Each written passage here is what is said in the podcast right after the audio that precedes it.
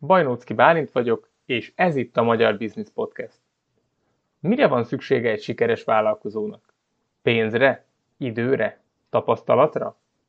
Amiről sokszor megfeledkezünk, az nem más, mint egy speciális X-faktor, a szenvedély. Egy érzelmi kötődés a téma, illetve a probléma iránt. Amikor egy vállalkozást elkezdünk építeni, vagy egy nehéz időszakon megy át, illetve éppen skálázunk, akkor az ilyen perióduson csak a szenvedély fog minket átsegíteni. Sokszor van és lesz szükségünk külső segítségre, de a szenvedélyt senki nem tudja belénk ültetni. A szenvedéllyel kapcsolatban három történetet ajánlunk a figyelmetbe a skálázás gondolkodás módja sorozatunkból, ami elérhető a magyarbusiness.org oldalon. Első, Scott Harrison, aki saját kiégése ellen azzal küzdött, hogy jótékonykodásba fogott. Második, Kevin Systrom, Instagram alapító, aki szakított korábbi elveivel, és megtanulja azt, hogyan törekedjen az egyszerűségre. Harmadik, Mark Pincus, akinek a Thrive nevű applikációja kisiklik, de a korábbi abból megtartja a hasznos elemeket, hogy egy új projektet hozzon belőle létre. Mikor a honlapon vagy iratkozz fel a sallangmentes havi hírlevelünkre, ezzel segítve a vállalkozásod fejlődését. Ennyi szolgálati közlemény után most pedig vágjunk bele. Figyelem! Pikány szavak elhangozhatnak, a gyerek van a közelben, tekerd le a hangerőt.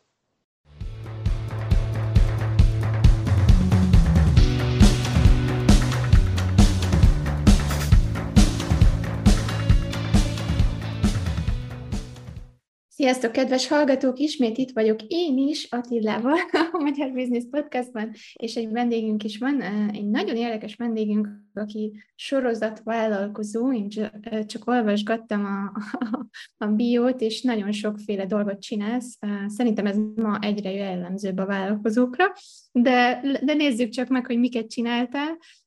Látom, hogy Brüsszelben kezdtél, az Európai Bizottságnál, majd utána ma este színház, színházi egy weboldalt is építettél, és alapítottál, valamint az Axon Labs is a nevedhez fűződik, és még mellette, ugye mert belefér az idődbe mentor is vagy, és, és passzióból is segítesz embereknek, hogy egy kicsit a vállalkozók jobban tudjanak működni, és sikeresebbek legyenek, és számos más dolog is, amiről fogunk beszélni ma a podcastban.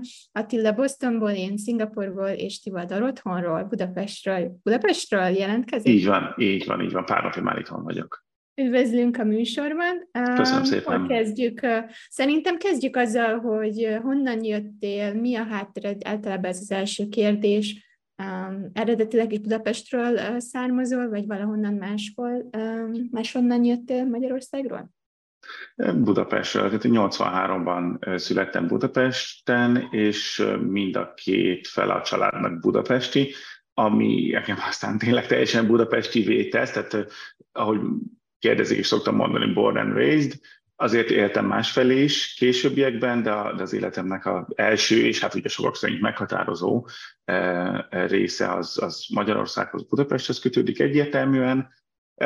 Én azért néha szoktam bánni, hogy, hogy nincsen több kapcsolatom a vidékkel, vagy vidéki élettel. Nyilván voltam, meg tudom, de olyan, olyan zsigeri vagy gyerekkori élményeim, hogy nem tudom, mezitláb kergetem a kacsákat a valamilyen patakparton, olyan, olyan nincs. És hát nyilván azért mégiscsak az Magyarország 80%-a. Szóval azért van, az itthoni élményeim az biztos, hogy, hogy részben egy ilyen budapesti burok van, nem teljes mértékben, de azért azért, azért ez, ez biztos, hogy jellemzi őket, amit én nem bánok, de, de ez egy vannak más tapasztalások is, ez teljesen biztos. Itt kisgyerekkorom óta, ahogy nyilván részben picit űrhajós, de minden, vagy a legtöbb fiú szeretne űrhajós lenni egy ponton. Én utána azt hiszem, hogy egy kicsit reálisabb pályát céloztam be, és hogy, hogy én feltaláló szeretnék lenni. És ez, és ez nagyjából azért úgy végigköveti a, a, a, az eddigi pályámat, mert hát így kvázi rendesen alkalmazott, én leginkább csak Brüsszelben voltam szerintem, és az, hogy nem jött be, de nem éreztem annyira, hogy, hogy ez lenne az az út, amit nekem hát érdemes vagy kell követnem, bár néha elgondolkodom, hogyha azért ott maradtam volna, ugye az most már nem tudom, 11-2 éve volt szerintem, vagy már több is, inkább 15, akkor ugye ott a, azért teljesen más a, a, a bértábla, meg szépen graduálisan lehet menni, hogy azért financiálisan még az is lehet, hogy így a eddigi sikereim ellenére is ott jobban jártam volna pénzügyileg. Eh, hogy aztán máshogy, azt őszintén nem hiszem, meg, meg nem is gondolkodom, meg nem így, nem így uh, sandítok visszafelé, hanem csak úgy érdeklődéssel retrospektív kíváncsiskodom. Szóval feltaláló szerettem volna lenni, a szociálpszichológia érdekelt sokáig gimnazistaként, és az informatika is, ugye ez két elég távoli terület, végül is a, a, a szociálpszichológia mellett döntöttem, azért nem pszichológia, mert hogy az egyes egyéneknek úgymond a problémáival, életével én kevésbé szerettem volna, vagy hát szeretnék foglalkozni, inkább mint embereket megérteni, vagy hát vizsgálni. Vagy foglalkozni volt a, célom vagy a motiváció, úgyhogy hát a szociológián kezdtem el.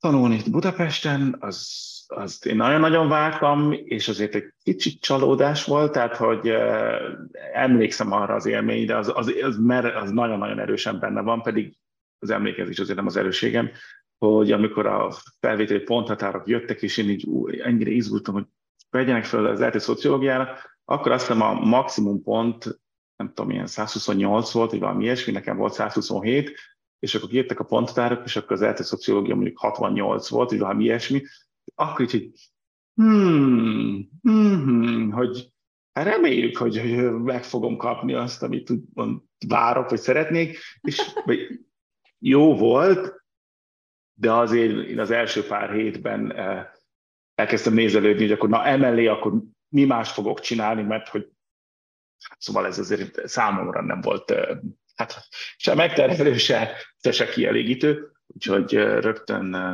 még az a fél évben felvételeztem keresztféléletes képzésre a hogy nagyon akkor célozzuk meg a másik végét, és akkor ami, ami akkor a legnehezebb szak volt, a nemzetközi tanulmányok, az 128 ponttal, vagy valami ilyesmi, és akkor azt, azt felvettem mellé, tehát akkor két szak, Kicsit később egy ösztöndi révén segítségével az USA-ban folytattam, így párhuzamos tanulmányokat Indiana University-n Bloomingtonban, hát business vagy management képzés, az utolsó négy éves képzésnek az utolsó évadában csatlakoztam be, mivel én már sok minden túl voltam, és akkor onnan egy végzettség, meg innen ez a kettő, és és akkor utána Brüsszelben próbáltam szerencsét, vagy gondoltam, hogy akkor kicsit ötvözöm a nemzetközi tanulmányokat, illetve a szociológiát, és akkor a Brüsszelben, az Európai Bizottságban, akkor még szerintem volt olyan, hogy DG, mint fő, főigazgatóság, tehát minisztérium,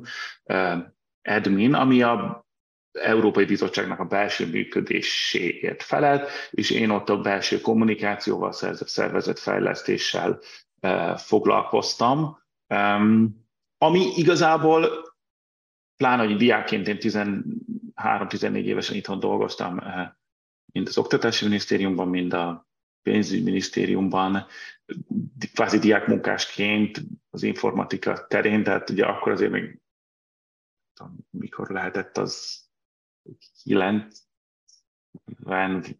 9, vagy valami efféle, tehát akkor én gyerekként, tiniként hozzám jártak IT továbbképzéssel lényegében a teljes osztályok, és hát nekem akkor tényleg az volt a, az, az, is, az is igen durva élmény, hogy hát itt tényleg senki nem dolgozik. Tegyük hozzá a fel, felség szempontjából, hogy ugye nyilván ez nyár volt, tehát de azért tényleg, tehát a nyári, nyári minisztériumban tényleg én, én nem láttam dolgozó embert ott 90-es évek vége felé.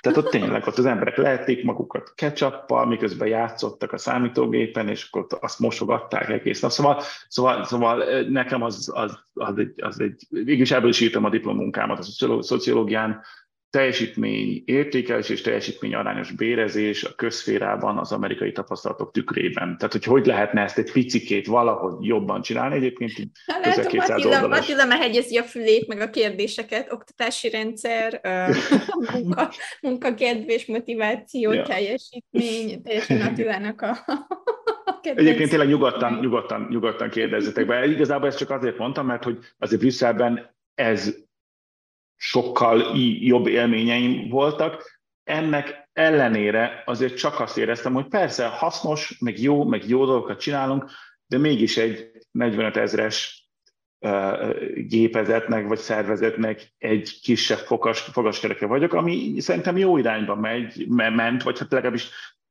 nem ez volt az élményem, nyilván minden hibájával együtt természetesen, de én akkor hazajöttem egy bő fél év után, részben a tapasztalatok alapján is, amit ugye kinti brüsszeli magyarok szokták Golden Cage-nek, aranykalitkának hívni a, úgymond a kinti életet, mert hogy tényleg mindenki azt mondja, hogy jövőre, jövőre tényleg hazamegyek, jövőre már hazamegyek, és mondjuk ezt 10 vagy 20 éve mondják, meg nyilván kényelmes a munka, nem rossz, meg, meg értelmes dolgot csinálsz, azért nem nem, nem tudom, tényleg babot válogatsz, aztán újra összeöntik, nagyjából jó pénzért, de azért sokaknak van sok minden szempontból hiányérzete, és én nem szerettem volna ebbe, ebbe abba a Golden Kalitkába bezárva lenni, mert abban meg azért volt egy ilyen érzésem, hogyha belekerülök, hát nem vagyok benne biztos, hogy én is ki tudtam volna lépni, mint olyan sokan nem. Úgy inkább azt mondtam, hogy előzzük meg az egészet, és, és Nyilván itthon nem volt Budapesten sem munkám, se ötletem, de éreztem, hogy legalább egy esélyt kéne, adni, kéne annak adni, hogy valósítsam meg a saját ötleteimet, vagy nézzük meg egyáltalán, hogy mit tud ez a másik út is, és utána még esetleg dönthetek úgy, hogy visszamegyek. Úgyhogy nagyjából ez, ezek voltak a, a kezdeti, kezdeti évek, és akkor utána, utána jön a második szakasz, amikor úgy, úgy kezdtem a, hát a jelenlegi irányba beállni. Attila, belekérdezel, vagy pedig menjünk tovább? menjünk szépen lassan. Jó, mert mindig meg szoktuk kérdezni, szeretünk így kutatni, hogy mi az, ami ösztönzi az embereket arra, hogy vállalkozók legyenek, mert nem a legkönnyebb út. Tehát ez, azt mindig megkérdezzük az összes vendégtől, hogy volt a családban vállalkozó, vagy volt-e uh-huh. valaki, aki motivált téged, hogy vállalkozó legyél. Mondtad, hogy meg gondolkoztál rajta, hogy, hogy ott maradjál munkába, és, és munka, hogy munkavállalóként folytasd Brüsszelben, de hogy valahogy csak kitörtél innen, hogy volt valami ösztönzés a családból, vagy valakit láttál, vagy csak úgy jött? Nem, nekem semmi, semmi ilyesmi, hát úgymond példaképem élőben pláne, vagy középéldaképem nem volt. Szüleim közalkalmazottak köztisztviselők, barátaim érettségi vagy egyetem után mindenki elment dolgozni egy multihoz, Úgyhogy én nem is ismertem igazából senkit, aki vállalkozó lett volna, hát ugye akkoriban még entrepreneur vagy startup vagy ilyesmi, az, az úgymond szóba se jött.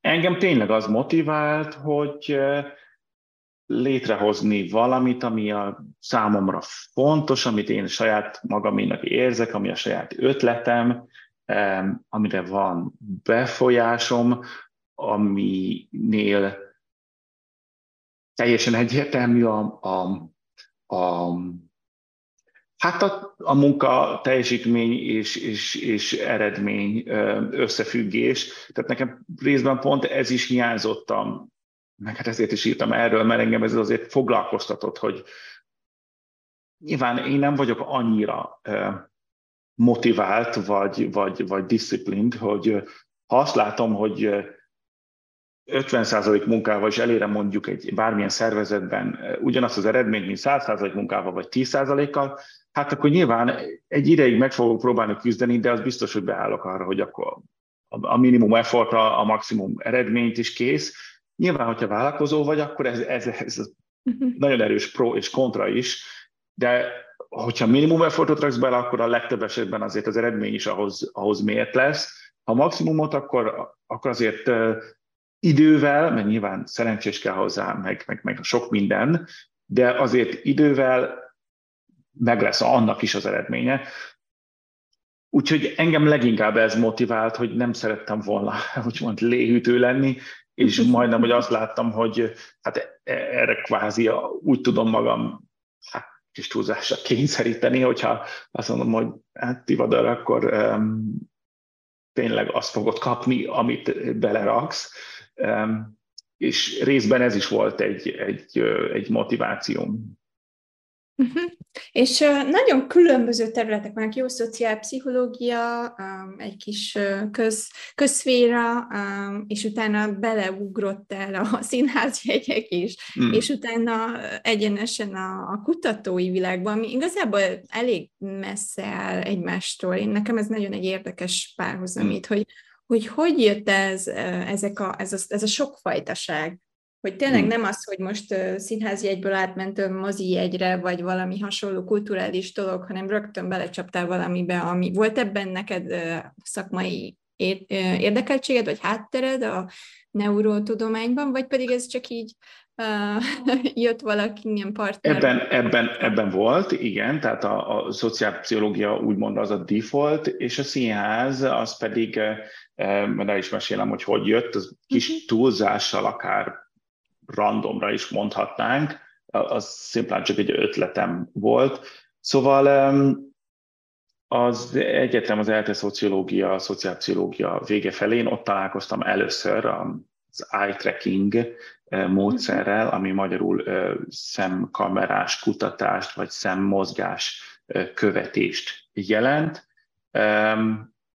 És ismét engem szimplán nagyon érdekel a, a szociálpszichológia, hogy hogyan működünk, hogy működik a gondolkodásunk, és számomra azóta is, meg akkor is rögtön őrült izgalmasnak tűnt az, hogy nyilván a, a szemünkön, a látásunk az egyik legfontosabb érzékelésünk, innen tudunk meg a leg, egyik legtöbbet, a, sőt biztos, hogy a legtöbbet a körülöttünk lévő világról, akár másokról, és hogy a szemmozgásunkat ilyen non-invazívan lehet rögzíteni ezred másodpercre és pixel pontosan, és később ezt elemezni, akkoriban pláne ez még nagyon új és ilyen érdekes nis terület volt, úgyhogy ebben számomra minden vonzó volt, tehát az, hogy nem annyira mainstream,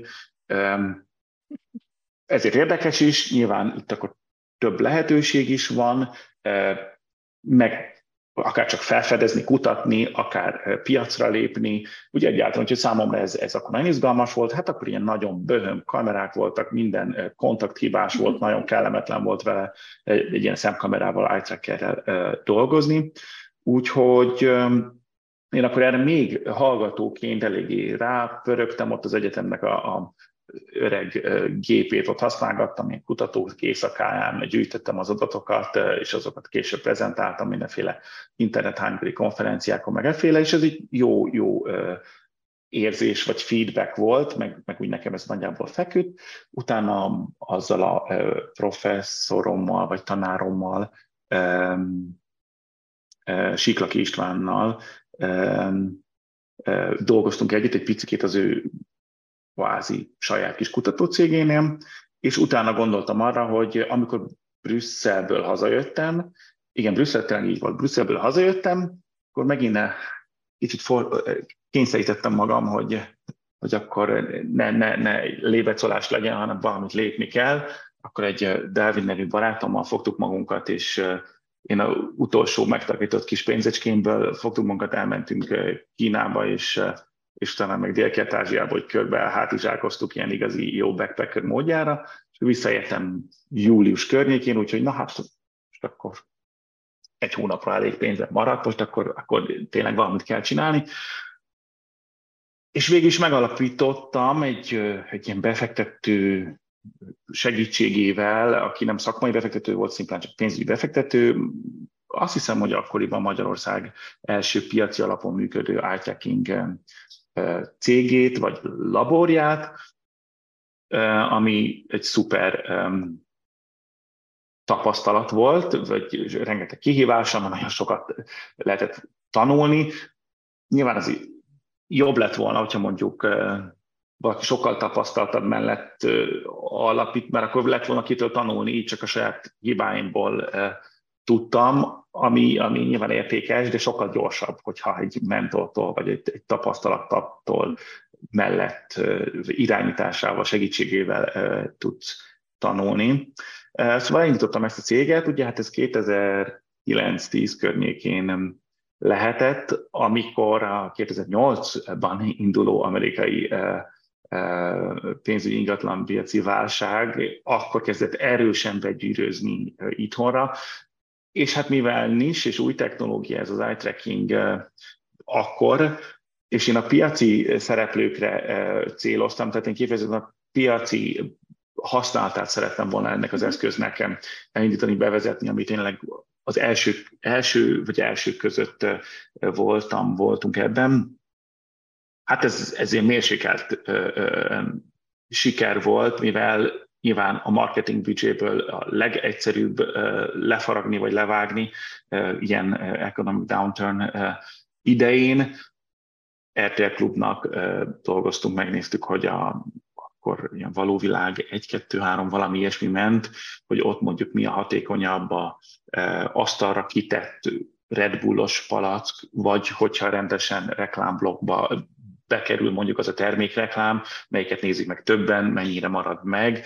E, web usability, sok izgalmas e, kutatást csináltunk, inkább úgy mondom számosat, pont ez volt a gond, hogy sokat nem, úgyhogy az ilyen körülbelül nullszaldóra jött ki az, és egy ilyen másfél év után hát azt láttam, hogy, hogy ennek valószínűleg nem itt van most a, az ideje, és akkor Szabadkai Attila barátommal, aki gyerekkori barátom, és nagyon hasonló az érdeklődési körünk, ő egyébként Pécsi, úgyhogy tőle mindig is örökölt. Irigyeltem azt a, azt a vidéki vibe-ot és élményeket, ami, ami nekem ugye Pestiként nem volt meg, úgyhogy mi online találkoztunk egy 14 évesen egy számítástechnikai fórumon, ahol mind a ketten számítógép házaknak a hatékony hűtését tárgyaltuk ki először, utána meg elkezdett érdekelni bennünket a fotózás, meg a tőzsde, meg olajfúrótornyok, minden ilyesmi, és akkor még messenger, milyen MSN, MSN Messengeren cseteltünk, meg éjszakában nyúlóan.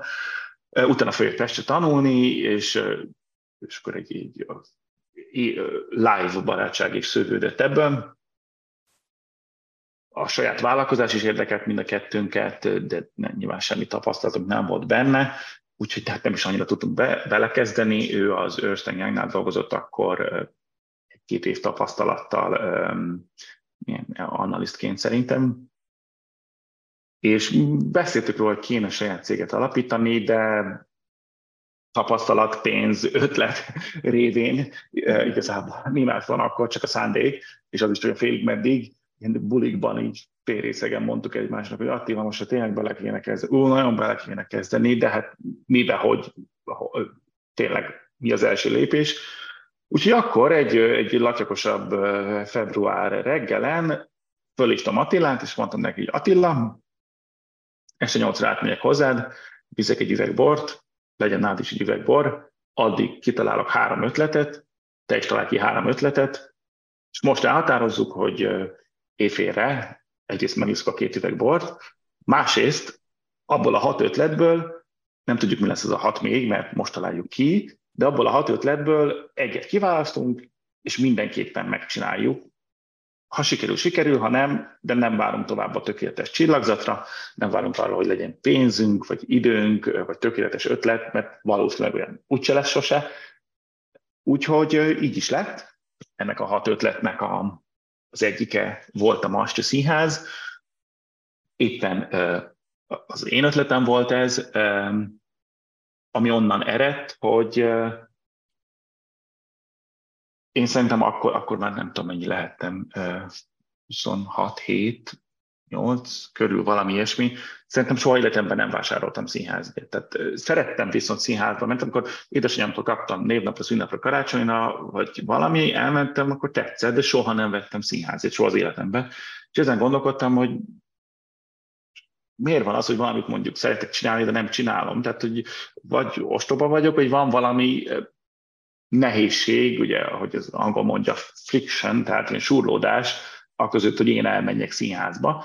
És hát nyilván állítottam, hogy az, hogy szeretek színházba járni, de azért nem annyira, hogy mondjuk előre két-három hónapra megvegyek kvázi drága jegyet, és hogyha mondjuk pont aznap este a barátaim mind összegyűlnek edzőterembe, vagy egy italozás, vagy valami, akkor azért inkább ott lennék, de amúgy nagyon szívesen elmennék színházba, hogyha mondjuk ezt lehetne úgy, mint mondjuk egy mozi, hogy van egy szabad estém, akkor elmegyek. De mivel nem voltam benne a színházi közegben, nem tudom, azt tudtam, hogy hány színház van Budapesten, ugye ez még akkor kvázi most kis túlzásabb, nem pre-internet, de azért itthon az internet azért még elég ilyen, ilyen, ilyen, ilyen fiatal gyerekcipőkbe járt, tehát, hogy nincs is honlapjuk, hogy lehet jegyet venni, hogy kell oda menni, hol van összegyűjtve, akkor ez még, ez még kb. a Pesti estő, ugye füzet lapozgatás korszakának a vége volt mondjuk úgy. Szóval, hogy most azért annyira azért nem szeretek színházba járni, hogy mondjuk egy másfél órát researcholjak, hogy nincs semmi ma este, tehát hogy aztán túlzás. Hogy kéne egy olyan oldal, ahol, és ismét, ugye ez akkor pont a pénzügyi válság itthoni legsúlyosabb eh, aljánál volt, amikor én arra gondolok, hogy valószínűleg pont azért, mert pont az a hát értelmiségébbi réteg, aki annak akkor föl is vett ingatlan, hitet jelzálog, meg, meg mi volt akkor deviza, meg ilyesmi. Tehát pont azok, akik színházba jártak, azok pont ők is lefaragtak mindenből, tehát a színházak nagyjából üresek voltak, úgyhogy arra gondoltam, hogy hát igazából tök jó lenne, hogyha lehetne online last minute színházért venni, ahol össze lenne gyűjtve, és csak is spontán el lehetne menni színházba. Én szerint, én biztos járnék így, és szerintem azért sokan lennének így az én korosztályomból ezzel. Úgyhogy így, így is lett, és innen indult a Master Színház, de tényleg annyira zéró információm nem volt erről, hogy átgondoltam, hogy ki az, aki sokat jár színházba a barátaim közül, és elhívtam egy kávéra, meg egy, egy sörre két különböző embert, hogy hát meséltek róla, hogy most ismertek valakit, vagy hogy szerintetek működne vagy mi a véleményük, és utána lényegében a jó szociológusként ők úgy hívják, hogy hólabda módszer, amikor van egy kontaktod, ő tőle kérsz mondjuk kettő másikat, meg kettő másikat, és akkor bármilyen, bármilyen területről egyre több információd lesz. Úgyhogy egyébként, de praktikusan akkor aznap este Attila azért sokkal inkább a munka megosztás nálunk úgy működik, hogy Attila szeret a számokkal foglalkozni, a betűkkel. Tehát marketing, szövegírás, kommunikáció, ha word kell megnyitni, akkor én, Excel, meg programozás, meg finance, meg ilyesmi, az, az Attila és nyilván nem ennyire eh, eh, rigid a munkamegosztás, de az elején azért így, így osztottuk föl nagyjából, tehát Attila, mind, a, most a színházat szerintem egy olyan összesen 100 ezer forintból alapítottuk, tehát pénzt ennél többet soha nem raktunk bele, minden egyéb a, a, a saját munkánk volt. Az 100 ezer forint az éppen elég volt az ügy, a Kft-nek a megalapítása, az ügyvédi díj, egy virtuális szerver, meg pár névjegykártya, bélyegző, és, és lényegében ennyi. És mi pontosan az üzleti modell, mert talán nem mindenki ismeri. Igen, hogy igen, tudják, jó a kérdés. Jó, összeszedjük a, a megmaradt jegyeket, és értékesítjük. Igen. De igen, hogy, teljesen, hogy, teljesen jó a kérdés, teljesen jó a kérdés. A Masta Színház az egy weboldal, lassan 13 éve működik már, www.masterszínház.hu ma este színház, mivel pláne amikor indultunk, akkor éjféltől, tehát 0 óra 01 perctől kerültek föl a weboldalra azok az előadások és színházjegyek, amikre aznap estére van még szabad hely. Nyilván a szerződött partner színházainkkal, amiből most már van 130, az elején volt 6, Szóval a partnereinknél van rá jegy, és aznap este, tipikusan hétre el tudsz menni, és online meg tudod vásárolni, féláron. Um, Úgyhogy ez az alapkoncepció, last minute jegyek féláron, most már nem kell éjfélig várni, hanem előző este 9 órától, tehát 21 órától, hétfő 21 órától már elérhetőek és megvásárolhatóak a, a, a másnap e, estére szóló jegyek. És hát ez így megy most már lassan 13, 12 hát éve, 2011. december 9-én indultunk, tehát egy februári nap volt, amikor ugye ezt a borozást eldöntöttük, akkor ismét fogalmunk nem volt semmiről, úgyhogy Attila letöltött egy PDF-et, hogy How to Learn PHP in 24 Hours, hogyan tanuljuk meg programozni 24 órán belül, úgyhogy ő azt kezdte el uh, majd szolgatni, én letöltöttem egyet, hogy How to Write a Business Plan, hogyan írjunk egy üzleti tervet, és akkor ezzel kezdtünk el foglalkozni.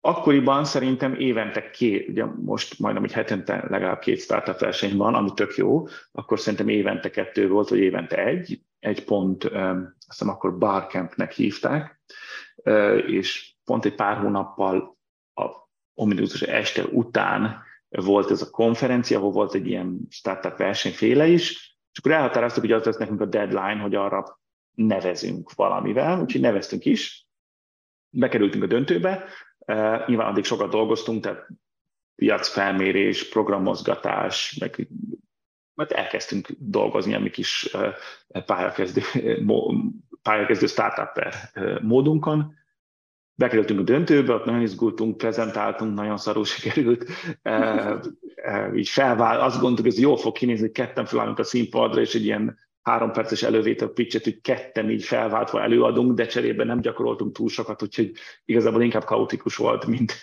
mint, mint hatásos. Meg, meg, nem volt meg még a weboldalunk, tehát elmondtuk az ötletet, meg hogy mi hogy állunk, de nem működött még a weboldal. Úgyhogy nem nyertük meg a startup versenyt, viszont utána az összes résztvevő odajött hozzánk, hogy kis túlzás az összes, hogy de szuper, ők ezt használnák, csináljuk, és ez, ez nyilván egy motivációt adott, anyarat egy kicsit elustálkodtuk, és akkor utána újra szeptemberben újra kezdtük, és, és végig is akkor három őszintén tényleg elég kemény hónap munka után, mind a kettőnknek még a kis csúszál, mind a kettőnknek akkoriban azért volt teljes állású munkája is, tehát ezt az után mellett csináltuk, tehát napi sok-sok-sok-sok óra munkával. Végülis december, 2011. december 9-én egy pénteki napon lett live az oldal, akkor négy darab jegyet adtunk el.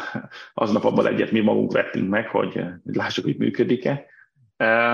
Viszonyításképpen most pont egy, egy hónapja értük el az egy milliómodik adott jegyet, tehát több mint egy millióan voltak már velünk a Lifetime Last Minute színházba, évente ugyan 120 ezer színházjegyel. Úgyhogy, úgyhogy innen növögettünk organikusan, és Szerencsére az emberek nagyon szeretik, több, több, több mint százezer felhasználónk van, színházak is szeretik, és love-hate relationship, de, de azért azért alapvetően szeretik. Mentetek uh, még, uh, még a startup versenyre ezután, az első után? Persze, persze, persze, első. persze, mivel úgymond rendesen marketingre, hát nem volt pénzünk, uh, tehát szerintem ugye a második évtől kezdtünk el úgymond fizetni mondjuk Google Ads-ért, vagy Facebook Ads-ért, vagy ilyesmi, vagy a harmadiktól talán, az elején teljesen organikusan, tehát ahova hívtak, elmentünk, valahol mi jelentkeztünk egyetemekre előadni. Ugye akkor még részben lehetett volna még a March, mert a March Színház már nem startup, tehát ez egy lifestyle business, ez egy mikrovállalkozás, tehát ez nem startup, ez biztos már. Az elején még lehetett volna, meg minket annak is hívtak, úgyhogy és akkoriban indult be ugye az összes, ami most a Forbes, meg ilyesmi fémjelzi, hogy startup, startup stb. vállalkozás, az akkor robbant be, nyilván mi is ennek a hullámnak valamelyik részén csatlakoztunk, vagy, vagy, vagy a korszellemhez. És hát nyilván a Macsa Színház szuper szimpatikus, két srác, gyerekkori barátok, színház, kultúra, nem, nem tudom, nyugdíjasokat károsítanak meg, hanem, hanem win-win-win szituáció, jó a színházaknak, jó az embereknek, jó a GDP-nek, jó a színészeknek, mindenkinek jó, um, jó a sztori, tehát ugye ezt, ezt erről sokan írtak, sok helyen beszéltek, lehoztak, Máté Kriszta, RT Klub, minden, szóval, szóval ez olyan organikusan terjedt, az emberek meséltek róla egymásnak, úgyhogy, úgyhogy persze mentünk, mentünk sokra, meg de hát azért az végig is így utunkat, hogy azért mi nem, nem, nem folytattuk ezt a napi 12 órás munkát azért az első pár év után, és egy igazán sikeres startuphoz, hogy az embernek nincsen óriási nagy szerencséje, akkor az még úgy is egyébként majdnem, hogy muszáj is elengedhetetlen. elengedhetetlen. Mi amikor a második, harmadik évben elkezdünk gondolkodni azon, hogy mondjuk ugyanezt replikáljuk Bécsben, tehát elkezdünk terjeszkedni földrajzilag, el is kezdtük, és utána átgondoltuk, hogy te Attila meg Zetivel igazán akarunk még mondjuk a következő három-négy-öt évben is ezzel, csak ezzel, meg ezzel nagyon keményen foglalkozni, és állítottunk, hogy nem. Nyilván a Mastic működik azóta is, de, de már lényegében magától működik, tehát most volt olyan, amikor Attila Balin volt, én Vietnám, vagy fordítva, akár hónapokig, és ha mondjuk meg volna mind a kettőnket valami dzsungel állat, akkor is működött volna az oldal, kevésbé szépen, meg az e-mailek nem válaszol senki, de elműködött volna az oldal. Tehát, hogy szépen működik, növekszünk, de azért Magyarországon nyilván új színházat ritkán építenek, több széket se raknak be a színházba, tehát főleg amikor pár évvel ezelőtt már azért eléggé megteltek újra a színházak, tehát hogy, hogy nincs, nincs végtelen potenciál ebben, és ismét külföldre menni egy olyan ötlettel, ami azért lényegében lássuk be, arra alapszik, hogy olyan jegyeket adunk el, ami senkinek se kellett. Oké, okay, hogy féláron, de azért olyan jegyeket, amik addig nem keltek el, és nyilván ezt ilyen pejoratívan, meg csúnyán mondom, hogy nem kell senkinek, mert nyilván ezer dolog lehet valami mondjuk szuper jó darab, de már játszák tíz éve, és szó szerint mindenki látta, aki akarta, és akkor velünk mondjuk megnézik még újra, mert féláron miért is ne. Fiatalok bevonzás, stb. Szóval ez azért, azért nyilván nincs így, de, de ez mégsem az a, nem tudom, Instagram sztoria, hogy nagyon egyszerű skálázni, és 12 alkalmazottal megvesz minket 13 milliárdért a Facebook. Úgyhogy, úgyhogy végül is nem lettünk startup, hanem egy lifestyle business lettünk, de, de Attila és én is nagyon-nagyon szerencsésnek érezzük magunkat, és hálásnak, hogy hát nyilván magunknak, meg hát sorsnak, hogyha hinnénk benne, eh, hogy, hogy ezeket az élményeket megszerezhettük, amennyi barátot, élményt,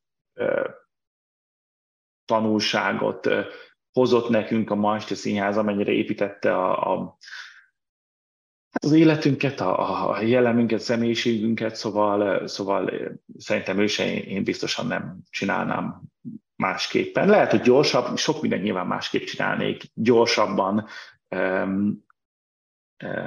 akár kudarcokat is gyorsabban, minden gyorsabban, nem kell ehhez, nem tudom, három-négy-öt év, pláne már ezzel a fejjel, de ezen már igazából fölösleges is gondolkodni. Összességében... Mik az új ötletek, vagy mik az a, azok, ami most dolgozol? Hmm. Vagy az, ami azóta jött, mert ugye ez az egy dolog, ami most automatizált bevétel. Ó, Attila, belekérdez. Mi, mi, mielőtt tovább, persze, persze, persze. Ez már a második, második cégvállalkozás, amin át akarunk sugalni. Szóval a lényeg, Igen. kérdésem, hogyha olyan jól megy a önmagától én önjárónak hangzik, vagy olyan szaga hmm. van ennek a cégnek, akkor, akkor miért nem skálázni? Szerintem ez a fantasztikus az egész, hogy amikor már a meglévő cég nem idézőjelben magától működik, hát akkor van a legjobb idő skálázni. Így van. ez, ez egy szuper kérdés befektetett energiával lehet újabb piacokat megteremteni. Akkor miért éppen ott adott fel, ahol a kapu előtt? Teljesen értem a kérdést. Ugye ez mondjuk teljesen igaz egy mondjuk egy Instagramra, vagy valami, valamilyen szoftver e, termékre. A Masta Színház azért sok szempontból elég unikális helyzetben van itt Magyarországon, mert nyilván amikor elkezd mi is erre gondoltunk, hogy na hát itt van, ez tök jól megy, hát akkor itt az ideje, hogy akkor megfordítsuk euró, mert, mert hogy hogy ez az ötlet, sokszor, so, sokan szokták kérdezni, hogy most láttam valahol, vagy ilyesmi. Ezt úgymond teljesen saját ötlet, nyilván nem nekem jutott először az eszembe a világ történelemben, de nem az, hogy valahol láttam, és ezt kéne hazahozni. Őszintén azzal sincsen semmi probléma, tök sokszor tök jól működik. Ez szimplán egy saját problémára um, volt egy lehetséges ötlet, amit végül is megvalósítottunk. De nyilván körbenéztünk, és pláne akkor, tehát 2010 környékén 11, nem volt ilyen szolgáltatás sehol a világon. Nyilván New Yorkban, meg talán Las Vegasban, meg Londonban voltak ezek a tipikus last minute lehetőségek, hogy sorban álltál a Broadway jegypénztáraknál, és akkor utolsó nap, utolsó órában, olcsóbban, ott annak van nyilván 30 éves történelme. Itthon is azt hiszem a katona volt arról nagyon híres, hogy, hogy, hogy élőben oda menve egy órával előtte talán mindenki kaphatott féláron kedvezményt, később már csak a diákok, meg csak állójegy, valami ilyesmi. Szóval itt is voltak pedzegetések. Mi azért mentünk az online-ra, mert ugye pláne akkor tényleg, hát kik jártak színházba, idősek, nyugdíjasok, 50-60 fölöttiek, akik akkoriban még alig internetek, pláne internetes vásárlás, hát az meg aztán én aztán ellopják a kártyát, még mindig van ilyen. A fiatalok meg sokkal inkább, tehát a színházaknak tudtunk azzal pitchelni, hogy srácok nem fogja kanibalizálni a piacotokat, a Malsta színház, mert minden, minden színháznak ez volt az egy kvázi jogos felvedő, hogy most mindenki féláron fog vásárolni. Mondjuk, hogy nem, mivel azok tudnak online vásárolni, akik nem járnak színházba, kis túlzással, úgyhogy csak új embereket viszünk be nektek, fiatalokat, akik amúgy meg moziba mennének, vagy csörözni, úgyhogy nektek ez tök jó lesz. Ami részben így is van, meg hittünk is benne, nyilván az azért nagyon változott a világ. Mindenesetre, tehát, hogy mi online kezdtük el ezt csinálni, és amikor gondoltunk arra, hogy, hogy akkor ezt, hát kétféle, kétféle dolgon gondolkodtunk. Az egyik a földrajzi, tehát a vertikális, nem, horizontális, elnézést, horizontális terjeszkedés, tehát hogy ugyanezt Marcsa Színház, Peking Bécsben, Romániában, Spanyolországban, bárhol, és elkezdtük felmérni a környező piacot. Magyarországon akkoriban azt hiszem ugye 10 millió lakosra 4,5 millió színházét adtak el évente a színházak, Romániában például 23 millió lakosra 2 milliót. Tehát kevesebb, mint fel annyit, keves, több mint kétszer annyi emberre, nagyobb országra, területileg sokkal elaprózottabban. Nekünk is Magyarországon bár van 13-14 vidéki városban partnerszínházunk, a jegyeladásainknak a 98%-a Budapestről érkezik. Pedig a Szegedi Színháznak Piskolc, Egri, Győri tíz éve a partnerünk, tehát nem múlt héten lettek azok. Ennek ellenére, mivel teljesen más a dinamika, Budapesten van egy nagyon jó ajánló funkciója is a Marcsa Színháznak. Valaki azt mondja, hogy á, engem csak a, a Vix Színház, meg a Madács, meg mondjuk a Katona érdekel, de azért feliratkozik, hogy mikor lesz az, és akkor meglátja, hogy na hát van egy tök izgalmas Szobaszínház, meg Pintér Béla, meg Duma Színház, és akkor azt mondja, hogy hát jó, igazából akkor elmegyek, mert minden nap küldünk e-mailt egyébként, aki feliratkozik nyilván annak. Úgyhogy van egy ilyen spontán ajánló szerepe is, hogy az Egri Színházban, hát Egerbe az EGRI színház van, mindenki tudja, hogy mit játszanak, oda mennek, által a nézőknek a 80%-a megveszi bérletbe, tehát vidéken, ahol el van aprózva, ez sokkal kevésbé jellemző, még Magyarországon is, és akkor Romániában meg pláne. Bécs hasonló lehetett volna, ott is kezdtük, én franciául, meg lacinul, esperantóul, meg angol, meg magyarul beszélek, de németül nem, úgyhogy ezt le fogom mészárolni, de valami Heite Abend Theater lett volna a neve, tehát hogy ma este színház. El is kezdtük csinálni, beszéltünk az opera a házzal, meg egy pár dologgal. Maga a technológiai háttér, ami itthon egy elég különleges helyzetet teremt, nekünk itthon van egy jegyrendszer partnerünk, az Interticket, jegy.hu, akik nagyon megelőzték a korukat, szerintem a a 90-es éveknek az elején, amikor még szó szerint internet sem volt, vagy hát nem nagyon, hanem csak szerverek beszéltek egymással telefonvonalon, tehát nem a weben, hanem direktbe telefonvonalon a szerverek, már akkor elkezdték a színházaknak szolgáltatni egy ilyen elektronikus jegyrendszert, meg egy ilyen jegyhálózatot. És azóta is ők Magyarországon azért elég elterjedtek. Úgyhogy mi az elején gondolkodtunk, hogy csináljunk egy saját jegyrendszert, vagy használjuk. És akkor még a, már akkor is 2010-ben volt nekik egy ilyen API elérésük, ami őszintén tényleg elég izgalmas, hogy még ma sem minden ilyen szolgáltatásnak van API, tehát ilyen külső fél, harmadik félnek elérhető felülete, vagy ilyen kommunikációs felülete nekik volt. Úgyhogy úgy döntöttünk, hogy bár sok nehézséget, meg biztos constraintet, tehát korlátot ad ez nekünk, de végül is velük fogunk együtt dolgozni, hogy még jobban megegyszerűsítsük a színházaknak a belépést. De csak azt kell mondani, hogy csá, írjuk alá a szerződést, és minden mást automatikusan elintézünk, átszipkázzuk az adatokat, minden más megtörténik, nektek csak rá kell bólintani, mert tudtuk, hogy, vagy hát sejtettük, hogy annyira nehéz lesz ezt eh, megértetni a színházakkal. Még azt is meg kéne, hogy még naponta rakosgassák föl át a jegyeknek egy részét egy, egy egy másik jegyrendszerre, akkor azt nem, nem gondoltuk, hogy meg fogják ugrani. Lényeg a lényeg, hogy mi az Interticettel dolgozunk együtt, és ilyen egységes, úgymond színház közi jegyrendszer nem nagyon van más piacon. Tehát, hogyha mi külföldön meg akarnánk jelenni, akkor az IT hátterünket is azokra a piacokra teljesen újra kéne építeni, ami ismét tök valid lenne, meg akkor azt lehetne használni mindenre, mert ugye volt egy olyan másik ötletünk is, hogy vertikálisan terjeszkedjünk, hogy, hogy legyen maeste.hu, ahol van ma este mozi éppen nem, de mondjuk ma este bármi, ma este sport, ma este masszázs, ma este fodrász, ma este biliárd, és akkor, és akkor ma este.hu, ahova fölmész, és akkor ott van minden színháztól kezdve, kutyakozmetika is akár, de bármi, amit last minute meg lehet szerezni, ha pedig csak éppen a, mondjuk a ma koncertre fölmész, akkor a koncerteket látod ma este színházat, akkor ma este ez lett volna az ötlet, hogy hát volt.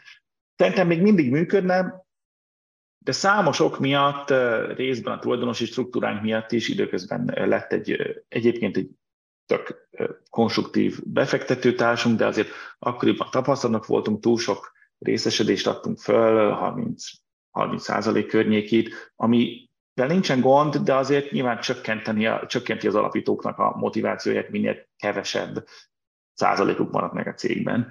Úgyhogy számosok miatt a informatikai, személyes motiváció, eh, biznisz motiváció, minden miatt végig is úgy döntöttünk, hogy eh, kis túlzással most ugyanezt a nulláról kellett volna fölépíteni, legalábbis az első külföldi piacon. Mi úgy döntöttük, hogy inkább maradunk amellett, hogy, hogy, hogy a Marcsa Színházat organikusan építgetjük itthon, és nem, nem, nem visszük ezt külföldre, vagy más, más vertikumokba. Oké, okay, most már érthető, mert érthető. Szóval restruktúrálni kellett volna az egészet fel, felépíteni ahhoz, hogy lehessen tényleg skálázni technológiát. A Magyarország itt nem is, de minden mást, a köf, ott, ott kis túlzása, a dizájnt meg tudtuk volna tartani, de majdnem minden nullára kellett volna felépíteni, Aha. és ha meg már nullára építünk valamit föl, pont azért, mert számunkra is az, egy, az elején ez egy izgalmas tanulás volt, egy új ötlet meg volt, stb. Ugye ez akkor már nem lett volna benne, akkor nyilván lett volna valamennyi, de akkor úgy voltunk vele, hogy akkor mind a ketten belekezdünk valami, valami újba. Ez továbbra is működik, szuperül Magyarországon, szépen növekszik, tényleg alig van vele, nyilván van vele munka, mert azért szeretnénk, hogy nőjön, haladunk a korral, mobil, responsív, stb. stb. stb. Tehát azért dolgozunk vele, de azért napi 12 órákat inkább már mind a ketten úgy voltunk vele, hogy valami olyanba, ami megint hozza azt a izgalmat, amit mondjuk a Masti Színházat hozott a legelején. Oké. Okay. És mit szóltak hozzá az elején a színházak, hogy bekaphatok hozzá, hogy hé, hát féláron adnánk a jegyeteket. Általában azért nem szeretik az ilyesmit a, a rendezvényszervezők. igen, igen, igen. Ö, ugye szokták ezt is kérdezni, hogy, hogy pláne ilyen startup konferenciákon, vagy, vagy körökben, hogy csináltunk egy piacfelmérést, ilyesmi, Hát őszintén, a, a, ugye ez egy two-sided marketplace, egy kétoldalú piactér, kell hozzá a vevő is, de kell hozzá az eladó is, tehát nem olyan, hogy mondjuk AliExpressről megrendelünk 100 papucsot vagy ezret, és hogyha nagyon viszik, akkor megrendelünk még tízezret, mert van bármennyi. Nem tudjuk oda tenni a, a, a kínálatot, ha nincsen kereslet, és kicsit fordítva is. Úgyhogy a, a keresletet az szimplán csak feltételeztük, hogy megvan, mert akinek mondtuk, tetszett, nekünk tetszett, gondoltuk, hogy na hát most itt nem fogunk itt kérdőívezni a dehákon, vagy valami, szerintünk, szerintünk erre lesz kereslet, vagy fog meg tudjuk teremteni. A kínálat az egy izgalmasabb rész, mert ugye véges színházban, hát van századak színház az országban, hogyha abból 90 azt mondja, hogy nem, hát akkor Úgyhogy ott annyit csináltunk, hogy, hogy előtte, amikor elkezdtünk dolgozni, akkor minden reggel Kilenckor, délben, meg este hatkor leültünk a gép elé, kiosztottuk randomra 10-10 színházat Attilának nekem, és leültünk egy vonalzóval, és így a monitornál így számolgattuk, hogy hány egy maradt meg reggel, délben, este, felírtuk egy, egy Sheetsbe, vagy egy Excelbe, és akkor azt láttuk, hogy igazából átlagot, nyilván átlagosan 96, vagy nem, 65 darab jegy megmarad egy színházba, reggel 9-kor az utolsó nap, és a kezdéskor meg 63 maradt meg, tehát hogy alig adnak el utolsó nap. Úgyhogy akkor azt feltételeztük, hogy azért ha ezt mind elmondjuk, hogy csak online lehet venni, fiataloknak nyomjuk, amúgy csattok el semmit, ja, és persze nyilván hozzátartozik az is, és ez is a ország specifikussághoz, hogy Magyarországon most már nem érvényes, de szerintem az elején érvényes volt egy ilyen előadó művészeti törvény, hogy a féláron eladott jegyek még jegy eladásnak számítanak, 49% az már nem, és azért mindenféle ilyen normatív támogatást meg lehetett kapni, hogy ne, pont azért ne legyen az, hogy kiszórják egy forintért a jegyeket, és akkor azt mondjuk, hogy hát nekünk volt egy millió nézőnk, úgyhogy mi sok támogatást szeretnénk, félárig el lehet menni. Ezt mi nem tudtuk elején, mi úgy gondoltuk, hogy mi majd meg fogjuk venni a színháztól 40%-on a jegyen, eladjuk 50%-on, és akkor ez lesz a marzsunk, és, és, és, és szuper. Na ez nem, ez, ez az első beszélgetés során kiderült, hogy ez nem fog működni, mivel a 40% az nekik már nagyon rossz, mivel a támogatást is elbukják, az 50% az még éppen működik. Ugye ezért döntöttünk úgy, hogy 50% plusz kezelési költség lesz, és akkor a kezelési költség az a mi eh, működésünket finanszírozza, eh, a színháztól meg nem kérünk semmit, tehát a színházat megkapja egy az egyben. Hm. Szóval a vásárló az, az fizeti meg ezt a kezelési költséget. A vásárló, így van, így van. Hát a kezelési költség ugye ez a amíg nem volt ilyen érdekeltségem, addig én is gyűlöltem, meg most is, tehát nyilván a kezelési költség, mi ez a hülyeség? Hát működési költség lényegében, tehát ugye jegy.hu-n, meg Ticketmaster, meg Live ugye most pont ebből vannak ilyen nagy botrányok Amerikában, hogy a Taylor Swift koncertre nem lehet jegyet venni, meg ha lehet, akkor is őrül drágán, és többe kerül a fee, mint a jegyára. Nálunk azért ez nincs így, mi is a fee-ből tartjuk el magunkat. Tényleg most izé, esetleg, hogy, hogy lehet, hogy ilyen, ilyen, ilyen subscription-os csomagot kéne csinálni, hogy befizet egy fix összeget, és annyi jegyet vesz, amennyit akar, egy évre, egy hónapra, vagy valami hasonló. Hát, hát vagy nincs, nincs fi, hát gondolkodtunk sok nem? Igen, igen. Sok, sok, az, az, igazság az, bocsánat, az igazság az, hogy tortát sokféleképpen lehet szeletelni, az kérdés az, hogy most melyik előnyösebb a cégnek, a, a hosszú távú tervekben, melyik fér bele, és melyik nem. Szóval meg teljesen őszintén azért nyilván ez is beszámított a döntésbe. Szuper dolog a Manchester mi azért az elején úgy indultunk neki, hogyha, hogy ezt elindítjuk, de nem, és életünkben nem gondoltuk volna, hogy még 11-2 évvel később is ezzel is fogunk foglalkozni. Azt gondoljuk, hogy ez egy hobbi projekt, ez egy kultúrmisszió, belekezdünk, csináljuk, hogyha nekünk nem kerül ez pénzbe, tehát nem lesz mínuszos, akkor szuper. Nyilván örültünk volna neki, vagy hát ültünk neki, hogyha amikor pénzt termel, de azért sosem úgy tekintettünk erre, mint, mint egy ilyen szigorúan kiszámított pénzügyi terv, meg növekedés, meg ilyesmi. Tehát azért ismét ez inkább egy kultúrmisszió, mint egy, egy vérbeli fejős tehén, amiből majd sarokházat, meg jaktot fogunk venni. Nem, ebből soha nem fogunk sarokházat, meg jaktot vásárolni, de még egy külvárosi kertesházat sem nagyon. Szóval szuper, meg, meg nagyon népszerű, de ha valaki, nem tudom, felnőtt pelenkákat importál Németországból, az valószínűleg jobban tud keresni. Tehát, hogy ezt, ezt azért mondogattuk egymásnak Attilával, amikor tényleg még éjfélkor is, meg hajnali kettőkor mondjuk buliból kellett hazamennünk, mert leállt az oldal, az elején nagyon sok ilyen volt akkor, hogy hát kutyatápot kéne árulni, vagy, vagy, vagy bármit, ami egyszerű és semmi és nincsen benne. Szóval, szóval szuper, de, de annyira már nem is éri meg ezen gondolkodni, mit kéne máshogy csinálni. Nyilván, hogyha ez egy USA piacon lenne, és, és, és minden számunk lenne egy nulla, vagy kettő, vagy három, akkor lehetne azon gondolkodni, hogy mivel lehet plusz fél százalékot elérni, vagy a konverzió hogy lehetne egy-két százalékkal jobb. Itt van, most ez csúnya hangzik, de tényleg, tehát hogy a, a munkának és az időnknek egy fél százalékos növekedésnél vagy növelésnél máshol jobb helye van, ahol 5-10 százalékot el tud érni. Szóval itt azért valamennyire kimaxoltuk, és hogy nincs, nincs, nincs akkora tétje a dolognak. Szerencsére most Szeretik a színházak, szeretik az emberek, mi is szeretjük csinálni, tudunk mellette sok minden más csinálni, amihez kedvünk vagy, vagy más munkát, más projektet, úgyhogy nem, a, most nyilván lehet, hogy rosszul gondoljuk, de az a racionális, nem tudom, szummánk, hogy valószínűleg ez így jó, ahogy, ahogy van, és nem, nem érdemes annyira pofozgatni. Erőltetni, igen. Az elmúlt pár vendéggel mindig ilyen buborékokat pukkansztottunk ki, főleg ilyen kezdő vállalkozóknál valószínűleg vettük ki a biztosítékot, hogy, hogy itt is azért meg kell, szeretném hangsúlyozni, hogy nem mindig a pénzről szól az egész. Sőt, nagyon sokszor nem erről kéne szóljon. Hanem egy történet, hallgattam Wikipédiának az alapítóival egy beszélgetést, ez a, most puskázok, Jimmy Wales and Larry Sanger. Elmentek egy, egy bálba, ahol meg voltak hívva, és azt mondja, hogy hogy nem tudom, az egyik mondta sok közül azt mondja, hogy képzeljétek oda, hogy oda mész valakihez bemutatkozol, hogy te vagy a founder and CEO a nem tudom milyen tech cégnek. Igaz? Ebből annyi van, mint a szemét. Ez ilyen, hogy a fene sem fog rá emlékezni. De amikor oda mész és azt mondod, hogy nem a founder of Wikipedia. Ez azért, ez úgy valami. Ez ugye azért ott van, és tényleg a Wikipedia nem a pénzről szól, hiszen alig visznek haza CEO, alig visz haza 400 ezer dollárt, vagy valami hasonló. Szóval annyi, amerikai viszonylatban persze ez, ez nagyon piti, ja. milliókat visznek haza, hogy azért itt is van ilyen, ilyen tényleg ez a social, social effect, vagy hogy mondják ezt, hogy, hogy mikor csinálsz valamit csak azért, hogy tényleg a, a szociális réteget valahogy segítsed és előbb mozdítsad, és stb. Ez is lehet egy cél.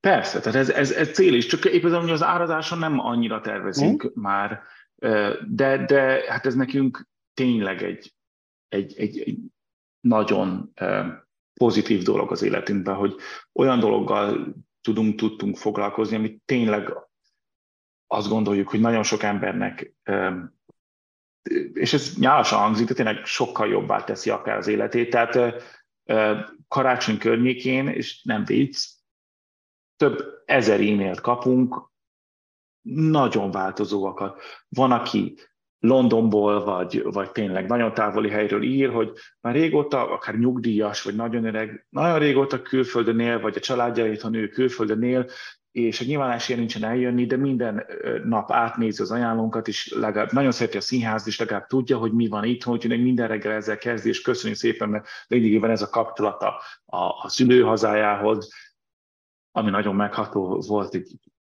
elképesztő 92 éves néni írt, aki azzal kezdte, hogy hát imádja a színházat, tudja, hogy ő soha nem fog már színházba eljutni, mivel hogy, hogy hát nem, hát olyan állapot nem tud eljutni, de hogy, hogy minden nap megnézi, és elképzelni meg az emlékek, és hogy neki ez mennyit jelent. Tényleg, valaki valószínűleg elég magányos, és mi, mi 2010-ben is mindenkivel, pont azért, mert azért a cél, célközönség az fiatalok volt akkor is, tehát mi akkor is már rögtön tegeződtünk, meg így nagyon laza, közvetlen hangot ütöttünk meg az elejétől kezdve, tehát sokan emiatt is, de ketten vagyunk, mindig aláírjuk Tivadar Attila, egy kis csapat vagyunk, fényképünk fönt van. Tehát, hogy ez nagyon sok embernek Nyilván valaki, van, akinek pusztán csak annyit jelent, hogy, hogy többször el tud jutni színházba, vagy egyáltalán el tud jutni színházba, ami szuper. De nagyon sokaknak, amire nem is gondoltunk, hogy, hogy te minap is írt egy, egy, egy nő, hogy mennyire kö... mert előadás után tipikus kis e-mailt küldünk, hogy köszönjük, hogy velünk volt a színházba, hogy tetszett, kérlek értékelt, hogy az előadásért többieknek segíts, és akkor erre sokan szoktak nem csak a kis gombocskába, hogy egytől tízig, hanem csak úgy nekünk írnak valamit, és most is itt valaki, hogy három éve meghalt a férje, és azóta egyedül megy színházba, és mindig velünk, és ez... Ja, mert hogy, hogy így, hogy last minute, meg spontán, ezt kommunikáljuk ki is, hogy tökre nem ciki, hogyha egyedül mész színházba. Nyugodt, miért ne lehetne egyedül menni? Menj, menjen nyugodtan színházba egyedül, és sokan tényleg egyedül mennek el. Nyilván most is ilyenkor mindig ránézek a vásárlóra, és ő is mondjuk az elmúlt három évben 50-szer volt színházba, mindig egy darab jegyel.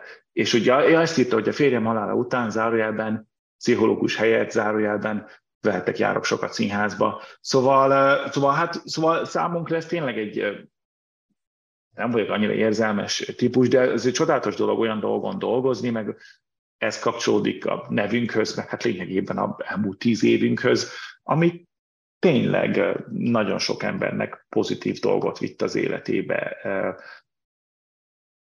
Szóval nekünk ez, ez, ez nagyon jó, úgyhogy, úgyhogy nem viccből mondjuk azt, hogy ez kultúrmisszió, hanem, hanem valóban, valóban az. Is gondolkodtunk az elején, és szerencsére azzá is vált. Úgyhogy ez számunkra nyilván részben ezért is csináljuk még, hogy csináljuk, mert hogy bár tényleg lehet, hogy pelenka importtal többet lehetne keresni, lehetett volna, de mondjuk e, ezeket az élményeket, meg ezt a plusz értéket számunkra, az nyilván nem tudta volna biztosítani. Nagyon jó hangzik, nagyon szimpatikus. Nagy kalapa továbbra is. Oké, okay, next. Köszönjük. Engem az is nagyon tetszik ez a része, hiszen szerintem ezt még egyszer elismétlem, csak hogyha esetleg jövőbeli startupperek hallgatnak minket, hogy hogy született meg az ötlet, mielőtt még így átugrunk a következő ötletre. Hogy ugye mondtad, hogy valami, amit nem csinálsz, miért nem csinálod, és hogy mi az, ami a kettő között van, mi az, ami miatt nem csinálod, és azt a problémát ugye megoldani, és abból lesz az ötlet.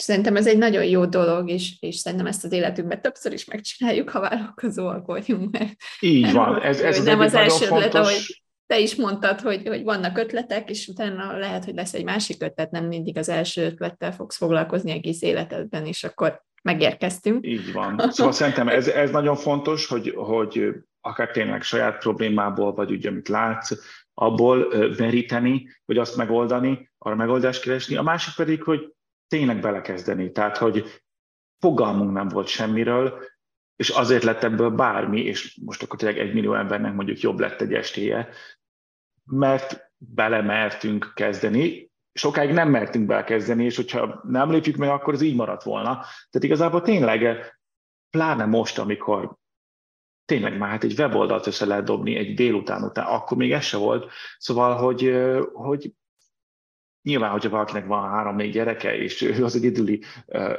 pénzkereső családban, akkor nehezebb, de akár tényleg egyetemistaként, vagy amikor még, még úgymond kisebb, kevesebb a felelősség, később is lehet csak egy kicsit lassabb, vagy nehezebb.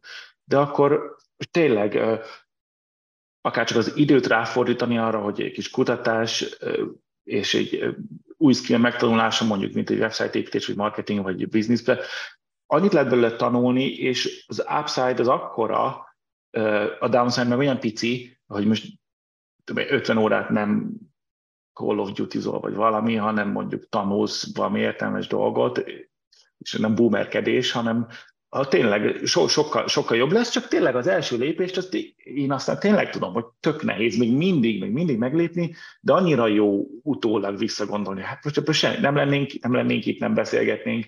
Szóval ezt mindenképpen azt javaslom, hogy tényleg én összesen csak annyit bánok, hogy ezt mondjuk nem 22 évesen, vagy 3 vagy 4 évesen tettem meg, hanem 26-7-8. Úgyhogy én tényleg azt, azt javaslom, hogy üvegborral, vagy ne, ugye mostanában tényleg már én is igyekszem minél kevesebbet, még egy üvegbort se, vagy egy pohárbort se, de akkor egy, egy szódával leülni, és, és ötletelni, és belekezdeni, mert legrosszabb esetben tanulnak, tanultok vele, és legjobb esetben meg tényleg, hát lehet az a következő Instagram, vagy bármi. Igen, a kérdés az, hogy, hogy részemről az, hogy mire fordítod a szabadidődet. Először is, hogy mit nevezel szabadidőnek, ugye van, kell aludni, kell enni, ihenni, ugyebár, esetleg dolgozni, és a maradék két, három, négy, öt, hat órát a napodból mire töltöd? És ez a kérdés. Hát volt egy időszak, én most a időmnek a nagy részét a, a, az relatíve új, tehát 2019 környékén alapítottam, de már 18 óta foglalkoztam vele, Axon Labs nevű cégemmel, ami eh, ilyen eh, bioszenzorokkal és eye tracking foglalkozik, ez, ez köti le, de volt azért a kettő között egy időszak, egy ilyen két-három év, amikor már valóban azért a Masti Színházzal nem kellett megszakadni a munkában, és én mással még nem foglalkoztam ennyire aktívan. Hát ezt az időszakot Attila kikoffolta úgymond a társam, aki, aki olyan 2015 közepén vége felé fogta magát, és nyilván azért dolgozottunk, meg dolgozott ő is, de ő elhúzott akkor Dél-Kelet-Ázsiába, utazgatni, kis digitális nomádkodni. Én akkor még itthon tartottam a, a, a frontot, de aztán én is követtem a, a példáját, és nekem is volt azért egy pár ilyen telem, amikor, nyilván dolgoztunk, de nem kellett azért napi 8 órát, tehát hogy amelyik úgymond jól esett. Tehát nyilván az oldal működik, ha belerakunk két órát, akkor jobban fog működni, vagy, vagy, vagy haladunk a ezzel teendővel, de ha nem, hát akkor is legfeljebb, mit tudom én, valami Android hé, hé, héten kevésbé lesz jó, de attól még jó lesz. Um, Úgyhogy akkor azért a, a kettő között inkább utazással pihenéssel, új ötleteken dolgozással. Ja igen, nekem azért a mostani Axon előtt volt egy hát kis nagy, és ezt is hozzá kell tenni, hogy az ember néha kudarcok is éri, amiből tanul jó esetben. Egy, egy, egy, egy naív kitérőm nyilván a kriptovaluták, kriptokörenszik felé, ami, ami hát egyértelműen nem sikerült, bár csodálatos módon pénzügyileg végül is nullára kijött az is, de azért egy évet és sok munkát és kemény sok pénzt, munkát beleraktunk, három, négy, öt fős. Az már rendesen egy, egy másik barátommal azt rendesen startupként indítottuk, tehát tudtuk, hogy nagy a kockázat, hogy nem lesz belőle semmi, nem is lett, de hogy nagy az upside, és az, az, az már sokkal nagyobb tapasztalattal, akár nagyobb tőkével, eh, rálátással, de azért még mindig borzasztó naívan és ismeretlenül egy, eh, egy, egy területen indítottuk. Az januári indulás volt, talán 2017-ben, 18-ban, ugye 18-ban inkább azt hiszem talán, és akkor úgy október felé csuktuk azt be. Um, úgy van, van, van ilyen, tehát hogy, hogy olyan, arra ne, ne is nagyon számítson senki, hogy akár rögtön az első dolog sikerülni fog, vagy lehet, hogy igen, de hogy abból lesz most éppen ö, csoda. Ez tényleg a kitartás kérdése, ahogy a gyerek járni sem úgy tudom meg, hogy föláll nagyon ritkán, és akkor rögtön végigszalad a szobán, hanem egy lépés, bum, másik lépés, bum, és akkor majd egy pár hét múlva talán, vagy egy-két nap, nem tudom, nekem nincs, nincs saját egy gyermekem, de gondolom valami ilyesmi történik mindenkinél. Úgyhogy, úgyhogy én azért gondolkodtam meg, meg belekezdtem új dolgokba, és abból nem mindig sikerült. És akkor utána, pont 2018 környékén, vagy 19 környékén, amikor hát ismét eléggé nagyon sokan a régi eye tracking szemkamerás ügyfeleink közül, akár az legyen azok egyetemek, vagy, vagy cégek, elkezdtek random érdeklődni, hogy szia, Tivadar, foglalkozom még ezzel, mert erre meg erre lenne szükségem, hogy hát figyelj, engem tökre érdekel, meg megvannak a kontaktjaim, de hogy nem, igazából nem, de igyekszem segíteni. És tényleg azt láttam, hogy teljesen organikusan így épül fel az érdeklődés. Nekem volt időm akkor már, e, és továbbra is nagyon érdekelt a, a technológia, minden, ami szociálpszichológia, ami, ami eye-tracking, ami neuromarketing, ami a, ami a, gondolataink és a, és a tudatunk működését segít megérteni valami izgalmas módon vagy módszerrel. Úgyhogy akkor, de az is így, így alapul, hogy láttam, hogy itt van érdeklődés, az első újra ilyen szemkamerás megoldást, ezt még a Marcia Színházon keresztül értékesítettem, az vicces is volt, hogy az egyetemen, egy egyetem vásárolta meg ezt a szettet, így hívtak, hogy biztos, hogy ez a cég név, hogy Marcia Színház, hát nincs más, hát most ezzel igazából csak hobbiként foglalkozom, úgyhogy az a cég adta el, vagy száll, mit kereskedő lényegében. És akkor utána megint egy ilyen tél jött, lakásbérlek, úgyhogy októberben föl, akkoriban felmondtam a lakásbérletet, beraktam a cuccaimat egy 30 literes hátizsákba, és irány Ázsia, és akkor onnan dolgoztam, meg onnan éltem, és akkor majd tavasszal haza. És pont, emlékszem, pont ilyen október végén indultam, vagy volt meg a repjegy, indultam volna el, és akkor előtte két nappal így, akkor csak alapítunk erre egy céget, csak alapítunk egy céget, hogyha esetleg valami beesik, ami kint vagyok, akkor nem megint a Manchester el, mert az hogy néz már ki meg egyáltalán. Úgyhogy akkor, akkor leültem, és de mi legyen a neve, mi legyen a logója, és akkor egyébként van nálam mindig egy, egy homokóra, eh, egy fél órás homokóra, úgyhogy akkor megfordítottam, és mondom, hogy na jó, hát nyilván névadáson egy hétig, vagy bármeddig el lehet tökölni, mondom, hogy akkor megfordítom, és akkor 30 nap alatt ki kell találnom, mi legyen a neve, legyen A betűs, hogy elő legyen a listákban, legyen benne X, legyen rövid, legyen eh, jó esetben latin, mert hogy angolul is jó hangozzon, meg magyarul is, de nem szeretik se magyar, se angolt, mert ez meg rosszul hangzik, meg nem vagyok ennek annyira híve. Úgyhogy így lett Axon Labs, mint a kis idegvégződés, ami a, a, a gondolatainkat hát megteremti, a kis idegsejteinknek a nyúlványát hívják Axonnak. És az elő van, X van benne, latin jelentése is van, szuper. Úgyhogy ez nagyon akkor legyen, másnap bementem, kifizettem valami ismeretlen helyre, ami nyilván valid volt, megalapították a céget, és úgy mentem ki, hogy jó, legalább az ott megvan, ha kell valamire. Hát is úgy alakult, hogy igen, jöttek továbbra is a hívások, és csak most arra már, most már, most már szerencsére sok nagyon szimpatikus külföldi gyártónak, mi vagyunk a hazai kizárólagos képviselete, egyetemeknek szállítunk, tervezünk megoldásokat, én a kutatás felé is szeretnék visszakanyarodni, vagy újra elmenni abba az irányba. Jelenleg inkább, a, inkább ezeknek a izgalom, ami számomra izgalmas új megoldás, virtuális valóság, holografika, eye tracking, trónok 3D nyomtatás, robotika, ami, amit ami érdekel, azokra a dolgokkal foglalkozunk, amivel még senki más nem annyira foglalkozik itthon, és ezekben segítjük a piaci, vagy leggyakrabban azért még mindig egyetemi vagy kutató labori megrendelőinket. Úgyhogy most, most meg már nekem ez teszi ki a munkámnak a 90%-át, és a Master Színház a 10%-át. Oké, okay, akkor kezdjük azzal, hogy ez az Axon Labs, ez, ez, ez mi az alapötlet? Csak annyi, hogy, hogy valahonnan valami pénzt szedtek össze, és akkor támogattátok ezeket az ötleteket, vagy, vagy mi a koncepciói? Ja, tehát, ez a elevator pitch. Kezdjük azzal. Igen. Uh, ugye ez kis túlzással a folytatása annak az első cégnek, amivel én 2009-ben, 10-ben kezdtem foglalkozni, nyilván annak is én adtam a nevét, az Atreo Research volt. Az Atreo az egy hát beladva görögül vagy ógörögül tekintetet jelent, és ott is albetűre akartam menni,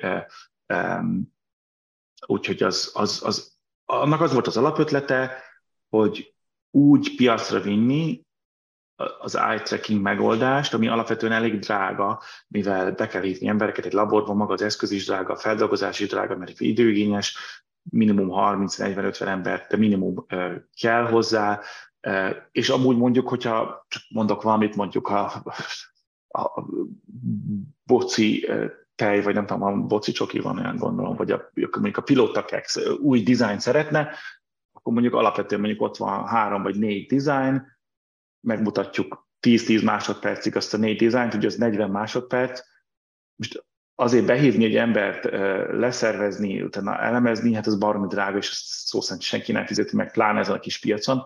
Szóval annak az volt az ötlete, hogy ilyen összeszervezni sok ingeranyagot, ilyen omnibus kutatás keretébe, és akkor az már bőven megéri, hogy mondjuk az ember, aki bejön és átutazza a félvárost, hogy ő most 40 másodpercig ül ott, vagy 15 percig, vagy esetleg 30-ig, neki az teljesen mindegy, viszont mondjuk a 30 perc alatt akár 100 cégnek a különböző ingeranyagait, legyen az web, reklám, film, termékcsomagolás, nutrition info, hirdetés, közterületi hirdetés, bármit, megmutogatunk, és, és és ezt más, máshogy nem igazán lehet elérni.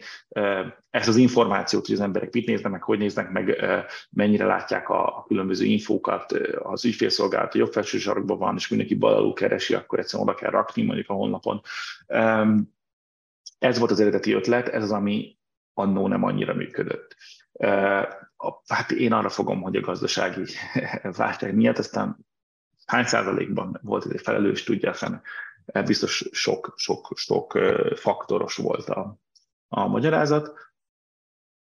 És ez ennek a folytatása az Axon Labs, annyi különbséggel, hogy most már megtehetem azt, hogy csak azzal foglalkozom, ami tényleg érdekel. Tehát bár nagyon hasznos a usability, tehát a UX, tehát a, a web használhatóság, tényleg nagyon hasznos, meg Nyilván hát egy weboldalon van, amit tudom, hogy a konverzió milyen fontos, de engem személyesen az nem érdekel túlzottan. Tehát ilyen cégeknek én szívesen értékesítem az eszközeinket, ami egyébként egy, egy, tehát ez nem a saját fejlesztésű eszközünk a legtöbbször, hanem például mondjuk a piacvezető svéd Tobi gyártónak, az átszaki megoldásai a piacvezetőik, és nekik vagyunk a nagyon szoros munkatársaik, hazai kizárólagos és hivatalos képviselőpont, múlt héten jöttem az a Stockholmból, ahol egy hetet kim voltam náluk, tehát őket képviseljük itthon, meg a környező országokban. Tehát, hogy ezt még egy UX cégnek én nagyon szívesen tartok tréninget, segítek, értékesítek minden, de én személy szerint nem, a, nem szívesen. Engem az nem annyira érdekel, hogy milyen színű legyen a gomb.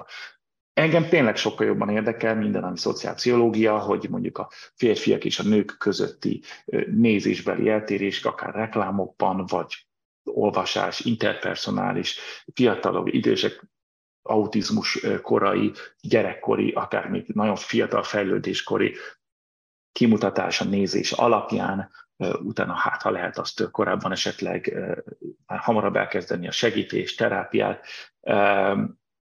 Mi éppen az asszisztív részével nem foglalkozunk, mert ismét engem személyesen az kevésbé, meg az más cég is egyébként, aki az eye asszisztív módon használja, tehát ilyen szemegér, meg minden beszédet segítő, meg, meg efféle dolgok. Mi kifejezetten a kutatásra szolgáló eszközökkel, megoldásokkal foglalkozunk.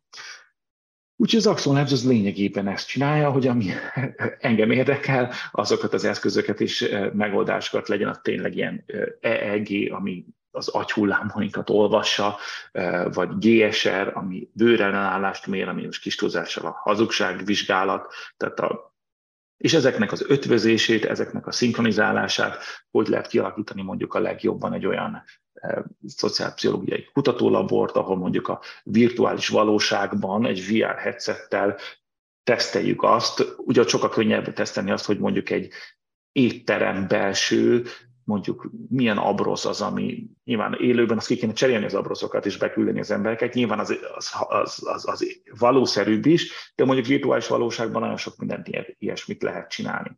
Most van nagyon izgalmas projekt, amiről nagyon sokat nem beszélhetek most, mert ez még szó szerint titkos, hogy különböző stresszfaktorokat és akár reakciókat, és többet tényleg nem is mondok, hogy, hogy lehet mérni és, és előrejelezni szemkamerával, horcsató szemkamerával. Baromi sok ötletem van ezzel kapcsolatban, úgyhogy jelenleg az Axonevnek a fő fókusza képviselet, tanácsadás, oktatás, ilyen evangeliz- evangelizációja a piacnak ezekkel az eszközökkel kapcsolatban, aminek a fő fókusz az eye tracking, de azon belül tényleg a másik cégekével sokat dolgozunk együtt, a Noldus nevű holland cég, akik, akik webkamera kép alapján, vagy bármilyen videokamera kép alapján mimika és érzelem felismerést végeznek, de úgy, hogy egy egyszerű webkamera, egy 640x480, egy VGA felbontású webkamera kép alapján a homlokon lévő hajszálereknek a icipici színváltozása alapján plusz-minusz két BPM eltérésen meg tudják mondani a púzusunkat. Tehát most így tiéteket, enyémet, hogy éppen most milyen a púzusunk, és mennyire vagyunk izgatottak, stb. stb. stb. Szóval jelenleg az Axon Labs az ezeknek az számomra érdekes és innovatív, izgalmas kutatási eszközöknek, megoldásoknak a szolgáltatója, tanácsadója, szállítója és szinkronizál, szinkhronizálási segítünk, tehát hogy hogyan lehet egy hatékony labort összeállítani, hogy az, az EEG, a eye tracking, hogy tud a legjobban együtt működni, melyek azok az eszközök, szoftveresen hogy lehet őket összerakni, és nem titka a célom, hogy igen, emellett, amikor most már a piac ezt már kellően nyitott talál rá, akkor én szeretnék kutatási irányba is elmenni, az eddig megszerzett tapasztalatot, kapcsolatokat felhasználni úgy, hogy valami valóban újszerű, kvázi tudományos, vagy alkalmazott tudományos eredményt is nyújtson ez. Nekem ez a távol célom ezzel a, ezzel a céggel. De érdekes, hogy, hogy mi mindenre lehet még használni egy ilyet. Szóval az elején, amikor elkezdtünk beszélni az ilyen eye trackingről, csak a hazugságvizsgálat jutott eszembe. De most, hogy elkezdel beszélni, mint csak Andrew Huberman jár az eszemben, nem tudom, hallottál róla, vagy nem. Hát mindig meghallgatom, nagyon jó arc. Igen, nagyon fantasztikus. Főleg az a podcast, hogy össze van rakva, annyira részletes, hogy, hogy nálam az zavít ki a biztosítékot. Edzés közben hallgatom mindig, persze. hogy, hogy tényleg ez annyira érdekes, hogy mi mindenre lehet ezt még használni. Szóval ez is olyan, olyan főleg, amikor egy ilyesmit összekötsz, összekötsz egy AI-jal, és akkor tényleg nézi tényleg a mimikádat, meg hogyan viselkedsz, meg egy hát mikrofonnal is, mikor a hang, hangot hogyan nagyon, emelkedik, meg hasonló, hát ez ilyenkor már a pszichológiai anatómiát lehet csinálni az ember pillanatnyi állapotáról. Pontosan. Tehát a szemkamát egyébként csak úgy most mire másra, ugye 2024-től az összes EU-ban értékesített új autóban kötelező lesz valamilyen szintű DMS, tehát Driver Monitoring System, aminek szintén a, a Tobival mi a élvonalában vagyunk, de ismét itt a Tobi a gyártó az, aki a, a, a megoldást, fejlesztést csinálja, ami nyilván azt nézi, tehát figyeli folyamatosan a, a, a, egy, a, csak egy sima kamerával, mert a szemkamera egyébként, az eye tracking az, az infrafényen működik, tehát e, infrafénye világítja meg a szemet, és azonban visszatükröződő infrafénynek a megtöréséből, mozgásából lehet nagyon pontosan kalkulálni, a, hogy hova nézünk tényleg pixel pontosan. Ugye nyilván autónál erre nincsen szükség, ott elég a közelítőleges irány, hogy egyáltalán most, ha valaki 5 másodpercig nem az utat nézi, 120-nál, akkor nem kell tudjuk, hogy ez most pontosan hova néz, elég, hogyha nem előre néz, akkor már nagy baj van. Tehát, de nem, de nem csak ennyire alapszintű dolgokat, tehát hogy a nézésünk alapján tényleg a fáradtságunkat, alkoholos vagy drogáltavó befolyásoltságunkat, mindent lehet nézni. Tehát ezek a DMS-ek, ezek, ezek hát nyilván a a remények szerint nagyba fogják javítani a, a közbiztonságot azzal, hogy az elalvó, vagy szintén csak fáradt, nem odafigyelő telefonját nyomkodó, vagy részeg, illetve betrokozott, vagy bármi más hatás, vagy akár tényleg mondjuk valamilyen, hogy is mondják ezt szépen amerikaiul, angolul a medical epizód, tehát hogy mondjuk valami, mondjuk rosszul lesz, akkor lefékezi az autót, és akkor megáll az autót. Ha nem figyelsz előre, akkor megáll az autó, vagy automatikusan lehúzódik a sáv célére. Úgyhogy erre például lehet használni.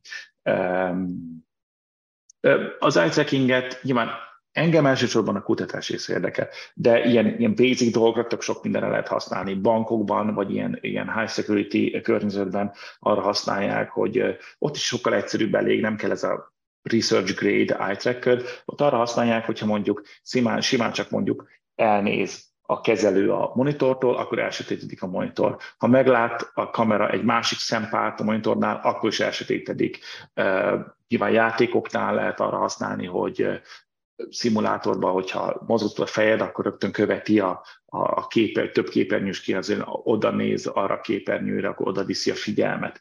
Virtuális valóságnál nagyon jelentős teljesítményjavulást lehet, tehát képminőségi javulást lehet azzal elérni, um, úgy hívják foveated rendering, tehát hogy csak azt rendereli le a fejegység, vagy hát a számítógép, ahova éppen nézem, mert tudjuk, hogy, vagy hát ja, érdemes tudni, hogy a látásunk az mondjuk egy ilyen 5 centi sugarú körben éles, minden másba a a perifériáról is látásunk az kb. homályos, és kis túlzása fekete-fehér. Mi nem annak látjuk, mivel az agyunk hozzáteszi az adatokat. Tudjuk, hogy a saját tapétánk is kis ilyen aranyszínű, tudom, hogy aranyszínű, de amit valóban most a szemem lát, hogyha előrefelé nézek, akkor egy ilyen homályos, fekete-fehér valami, az összes többi információt az agyunk inter pretálja, interpolálja hozzá. Épp ezért egy VR headsetben, ugye, ami azért két nagyon magas felbontású kijelző, ami dupla annyi számítási kapacitást igényel, mint hogyha egy monitor lenne, és még a felbontás is nagyobb, mivel ilyen közel van, és nem a pixeleket, tehát ott őrülten fontos az, nagyon nagy teljesítményjavulást lehet azzal elérni, hogyha csak azt rendereli le jól a számítógép, ahova éppen nézel, az összes többi egy homály. És baromi érdekes, hogy ugye nyilván lehet úgy csinálni, hogy rajta van az emberen a VR headset, ő bent játszik, és egy monitoron meg lehet követni azt, hogy ő mit lát, meg pontosan hol jár a virtuális valóságban, és azon a monitoron, amit egy másik ember néz, ott világosan látszik, hogy egy pont éles, minden más meg egy maszatos homály, de te, aki, aki csak azt látja, ami éles, mivel így generálja le a világot, te megmondod, hogy ne hülyéskedj már, hát minden éles, miről beszélsz? Másik mondja, hogy papa, hát látom, hogy most oda nézel, most oda nézel, oda nézel. nem azért, mert ott van egy pont, hanem mert az éles, minden más egy homály. Ez most benne van a Tobinak az eszköze, vagy technológiája a legújabb PSVR-ban, ami most jött ki pár hónapja a PlayStation 5-nek a VR headsetjébe. Szóval rengeteg mindenre lehet használni az eye trackinget. Ismét, engem, minket az Axon nemzet leginkább a szociálpszichológiai felhasználása irány területei érdeklik a céget, illetve engem, ez ennyi szóval egybevág. Vannak nyilván akár ilyen mondhatni Orwelli területek is, de amit lehet nyilván jóra is használni, hogy megnézni tízezer embernek mondjuk, hogy csak úgy randomra, ugye ezek a személyiség, pont a bostoni személyiségteszt is ilyen, hogy tízzer, százezer emberrel fölvezik. Szereted a citromfagyit, szereted zonyozni, vagy inkább főderni, boxer alsó, vagy mit tudom én, jéger alsó, minden ilyen kérdés, és utána pedig mondjuk le lehet szűrni azt, hogy aha, akik öt évvel később mondjuk, nem tudom, idegösszerapánást kaptak, azok éppen citromfagyit szeretnek, és zuhanyozni szeretnek, és jobban szeretik a melegét, mint a hideget, valamiért kijön ez a számok, akkor, akkor ez valamennyire korrelál. Ugyanígy mondjuk, hogyha megmutatunk tízezer embernek egy metro térképet, egy Lego katalógust, egy Find Voldo kis, vagy Tesla város képet, egy, egy kapcsolási rajzot, egy társas interakciót, és ebből még mondjuk ezer variációt, utána lehet, hogy le lehet vonni egy ilyen következtetést, hogy szimplán csak a nézési pattern alapján mondjuk ki az, akiből jó mérnök lesz, és ki az, aki inkább mondjuk valamilyen humán interakcióban fogja magát jól érezni, vagy hatékonyan érezni, vagy tényleg akiben mondjuk később bármilyen fejlődési rendellenesség alakulhat ki, mert szemkontaktus így vagy úgy. Úgyhogy vannak izgalmas területek. Okay. Kérdés. Személyiségteszt, ez borzasztóan érdekel engem. Ez most van külön ilyen, amit hívnak, hogy Boston személyiségteszt? Erről sosem hallottam, azért kérdezek ilyen alapdolgok. Ugye hát én annó jó régen tanultam pszichológiát, igen, szerintem ezt azt szerintem igen, ezt így hívják, igen, szerintem a 70-es évektől, és ezt eléggé használják, ott szimplán csak annyi volt a a premissza, vagy azt csinálták, hogy nem azt próbáltak megtudni, hogy mitől lesz valaki ilyen vagy olyan, föltettek rengeteg kérdést, és utólag nézték meg, hogy a válaszok alapján az, a milyen emberek milyen válaszokat adnak, és akkor innen próbálják mindenféle feltevés nélkül, hogy hát akkor a, nem tudom, narcisztikus emberek valószínűleg sokat szeretnek tükörben nézni, és akkor erre próbáltak megcsinálni a, a, a kérdőívet, hanem egyszerűen megnézték, aha, akkor ezek az embereket később diagnosztizálták narcisztikus szindrómával, és valahogy kijön az, hogy nem tudom, ők mondok valami teljesen hülyeséget, a nagyobb szekrényt szeretik, vagy a kisebbet. De hogy nem, nem, nem előre próbálták meg kitalálni, hogy miből milyen eredmény jön ki, hanem csak felraktak csomó dolgot, nyilván valamilyen módszer szerint, és annak az eredményeit elemezték, én szerintem például mondjuk az eye tracking kutatás pont mivel a szemmozgásunk az teljesen ösztönös, és majdnem, hogy egy bizonyos pont után tudjuk kontrollálni nyilvánvalóan, de YouTube-on van is ilyen, uh, nyilván a gamer eye azok elég elérhető árak, áruak, és ott a gamer mindenféle streamen, mindenféle uh, mókás dologra is használják, van ilyen eye tracking challenge, hogyha valaki ezt beírja a YouTube-ra, hogy egy nagyon csinos és ledéren öltözött női képeknél meddig bírja az adott alany nem megnézni a, a mondjuk a melltartó részt, vagy a izgalmasabb részeket, nem annyira sokáig. De ennél, ennél, ennél még, még, még nehezebb challenge, hogyha mondjuk szem, a, a képeken lévő emberek szemébe nem lehet belenézni, mivel ez evolúciósan annyira belénk van szó szerint hát húzalozva, hogy, hogy a, a szemkontaktus, a szemeket kell néznünk, hogyha meg van tiltva, hogy belenéz egy, egy tized másodpercre, egy század másodpercre, akkor is oda nézel a szemekre. És ugye ezt alapból még lehet, hogy nem is látná senki, de a szemkamera azt természetesen megmondja, meg látja, ennek nagyobb a felbontása. Tehát a szeme, nehezebb azt mondani, hogy ne nézz bele a szembe, mint az, hogy ne nézd meg a melleit. A sokkal nehezebb tartani. Érdekes. Oh, okay. Hosszú utat jártunk be. Igen. Szerintem a színházjegyektől a melltartókig, szóval ez egy nagyon izgalmas hatás.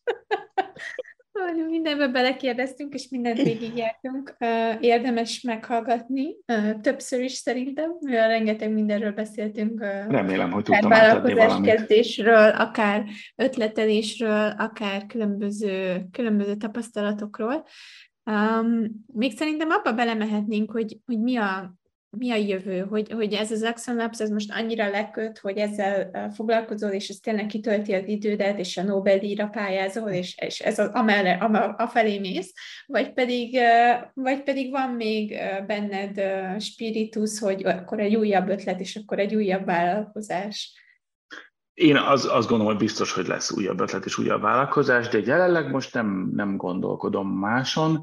Nobel-díj szuper lenne, de ahhoz őszintén az nem dolgozom elég keményen. Tehát, hogy ahhoz őrült nagy mázli kéne, tehát azért általában ilyen dolgokhoz nagyon sok munka kell, és mázli. Nálam a dolgozom nyilván, de azért nem, nem, már nem szakadom meg benne annyira, mint, mint az elején, úgyhogy Nobel-díjat nem hiszem.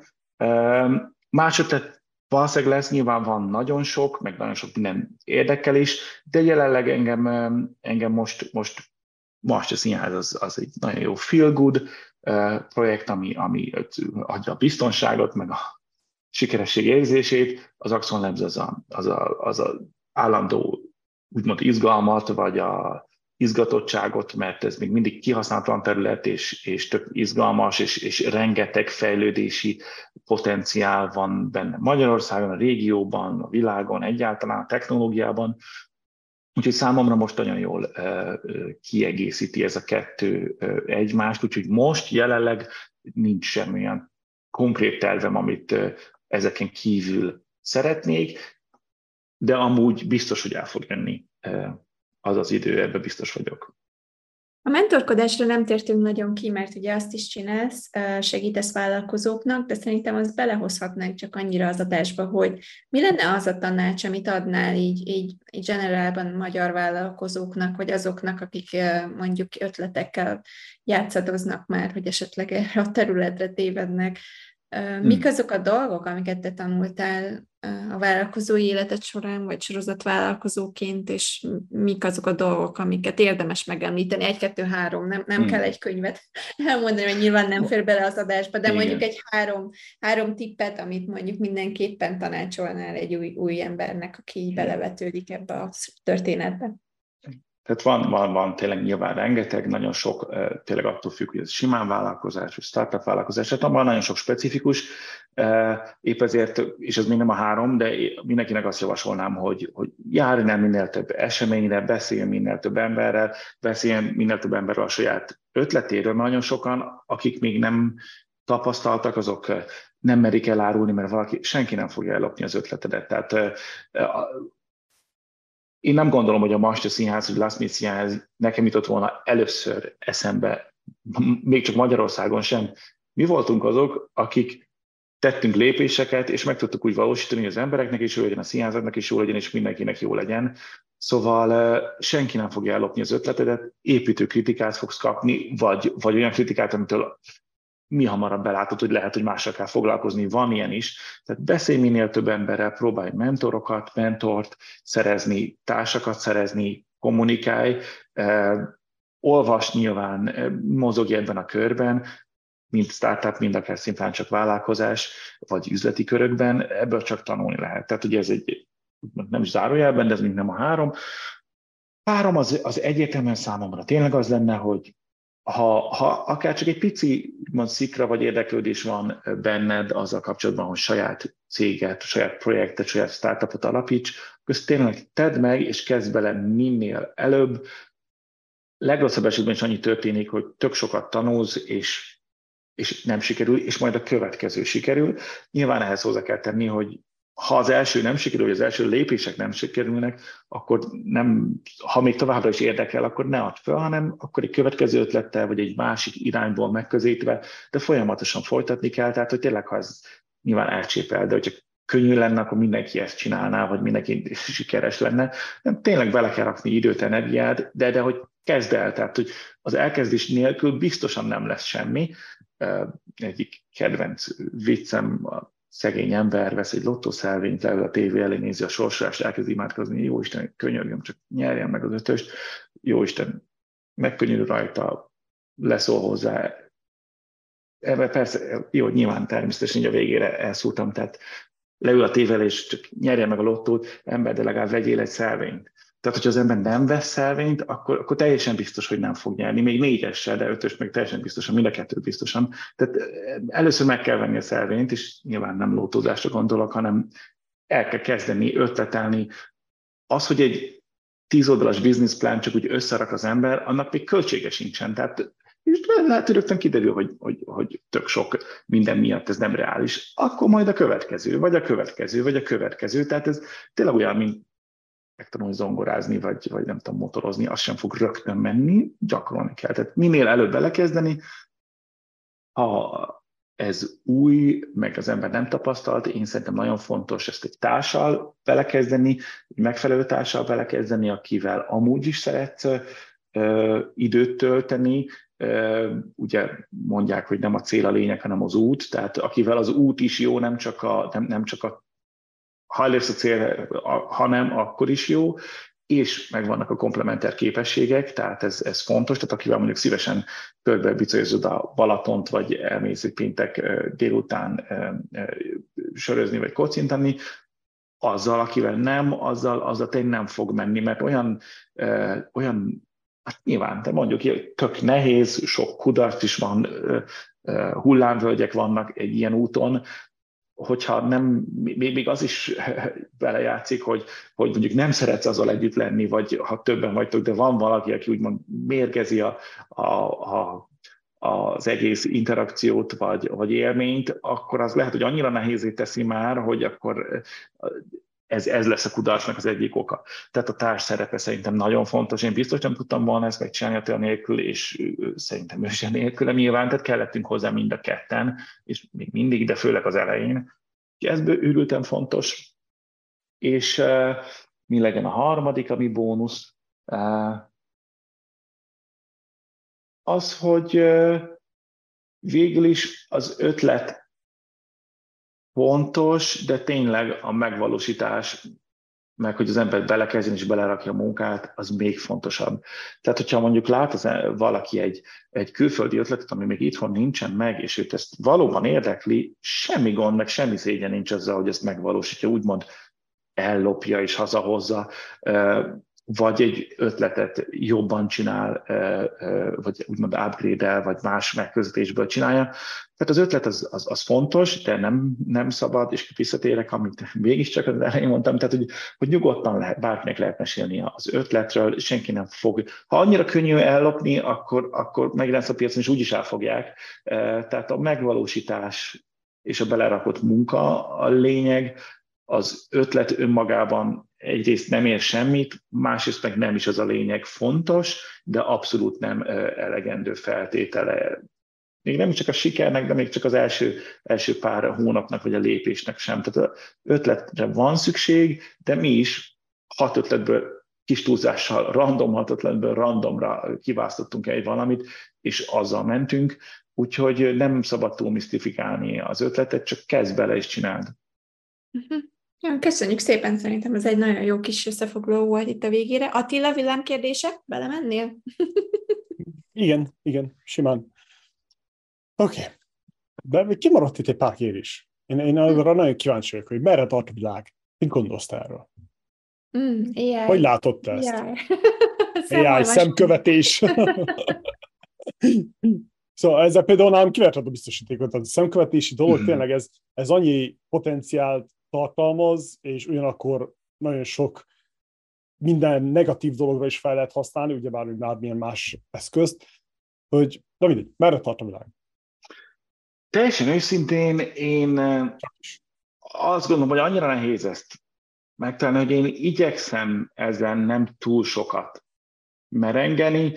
Én szerintem jelen helyzetben nyilván nehéz elvonatkoztatni attól, hogy túl vagyunk a Covid-on, a szomszédban háború, eh, a, a világ és a, a hazai eh, eh, politikai környezet tényleg nem is érdemes kitérni.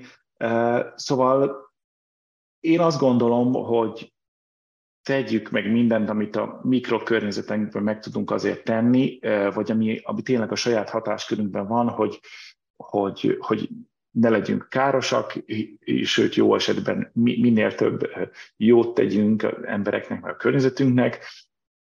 Én, inkább ilyen nyitott érdeklődéssel figyelem, hogy mik a tendenciák, és majdnem, hogy tudatosan nem hagyom, hogy, hogy, hogy elkezdjék azon merengeni, hogy most rossz vagy jó irányba megyünk. Alapvetően én azért optimista vagyok, de mondjuk egy ilyen 60-40 százalékot adnék rá, hogy itt visszatekintve mondjuk 20-30 év múlva, most, most van legjobb idő, vagy, vagy jobb irányba ment. Én azt remélem, hogy 60 százalék azért, hogy jobb, összességében jobb irányba megyünk, vagy 65, de azért a 30-30 se kevés az, hogy, hogy, hogy és ezer ok lehet, hogy miért lesz sokkal rosszabb 20-30 év múlva embernek lenni, mint, mint most. Én azért azt remélem, hogy nem. Én alapvetően minden szempontból optimista, meg egy picit idealista vagyok. Én szerintem az emberek és a technológia azért összességében jó irányba fejlődik minden szörnyűséggel együtt is, illetve is ez a, ez a félelem, meg a jövőtől való félelem, ez mindig is benne volt az emberiségben, de 3000 évvel ezelőtt is uh, Arisztotelész, amikor Pitagoras generált, és csak mondtam valamit, lehet, hogy nem ez a jó sorrendiség, ott anyázta a következő generációt, hogy ezek a semmire kellő léhűtő gazfickók, az egész civilizációnk romba dől, aztán ők meg felfedezték a tényleg Pitagoras tétel, csak mondtak valamit. Szóval, hogy én remélem, hogy, hogy jó irányba, és viszont tudatosan nem is igazán próbálok erre megfejtést találni, hogy most a AI az elveszi a munkánkat, nem veszi le a munkánkat, vagy, vagy rabszolgasorosba dönt minket, vagy inkább ő hozza meg a megváltást. Annyi sok változó van, hogy én személy szerint ezt érdeklődéssel figyelem, hoping for the best, de nem próbálom ezt megfejteni. Szerintem az a leg, leg, legparább, legfélelmetesebb rész az egésznek, ugye az összesküvés hívők szerint van pár, öt-tíz gyíkember vagy szervezet, aki irányítja az egész világot. Én szerintem ennek az ellenkezője van, senki sem irányítja a világot, és én szerintem ez még félelmetesebb. Tehát eh, a legnagyobb cégeknek a CEO-i is szeretnék elérni a bónuszokat, otthon ne veszekedjen a felesége férje, a részvényeseknek jó legyen, de senki nem irányítja úgymond az egész világot valahová, pont, hogy úgymond sodródunk valamerre. Én azt remélem, hogy, és azt hiszem, hogy csak jobb irányba haladunk és sodródunk, de, de, de azért itt, itt, itt, itt, itt akár a szerencsének is nagy szerepe lehet, úgyhogy én szándékosan ezen nem, nem mélázom túl sokat. Mit gondolsz az AI-ról?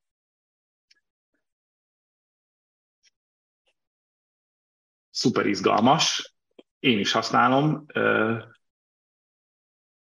Szerintem az egyedüli valid kérdés itt, mert nyilván tök jó, rengeteg minden meg fog változtatni, szuper izgalmas, az szimplán csak az, hogy ez ilyen rendes, ilyen általános AI, ami tényleg mesterséges intelligenciának lehet már mondani, nem csak mondjuk ilyen large language modell, ami szintén szuper, meg minden, de az még talán még nem fog minket leigázni. Az általános AI az, az mikor lesz? 5 év múlva, 10 év múlva, vagy mondjuk 30-50, mert nagyon hozzáértő emberek mondják mind a kettőt, hogy lesz egyáltalán. Szuper izgalmas, meg, meg ez tényleg olyan, hogy azt hiszem Vonnegut mondta a háborúkról, hogy most megkérdezik, hogy háború ellenese vagy nem, és azt mondta, hogy hát háború ellenesnek lenni olyan, mint Gletscher ellenesnek lenni, tehát lehet Gletscher ellenesnek lenni, de vannak Gletscherek. Ugyanúgy AI, most meg lehet próbálni persze szabályozni, akkor Kínában lehet, nem lehet. Van, tök jó, izgalmas, ez szintén ugyanúgy az előző, izgalommal figyelem és használom, mi lesz belőle? Hát reméljük, hogy nem a Terminátor 6-8-10. Ki tudja. Skynet.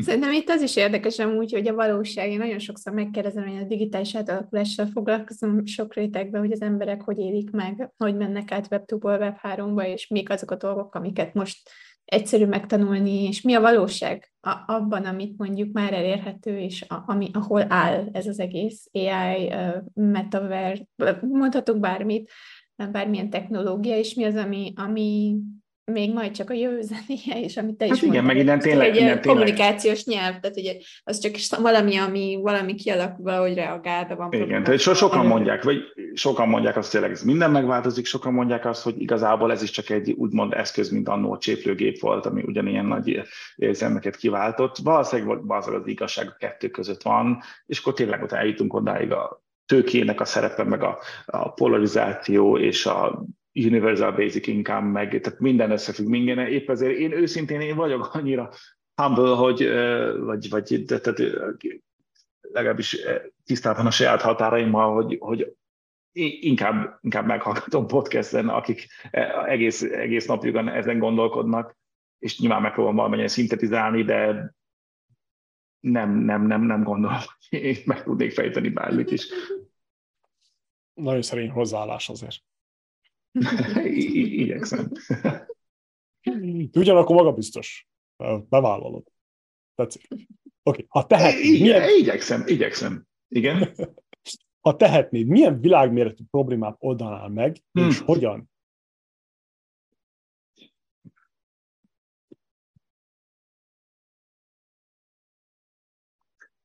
Hát, hát ebbe, ebbe mindig nagyon nehéz belegondolnia. Hát most nem, nem a szegénységet mondanám, mert az annyira elcsépelt, hát inkább az egyenlőtlenséget. Tehát ezt, és nyilván ennek mindannyian a részesei vagyunk, de szerintem ez egy leküzdhetetlen, vagy olyan feloldhatatlan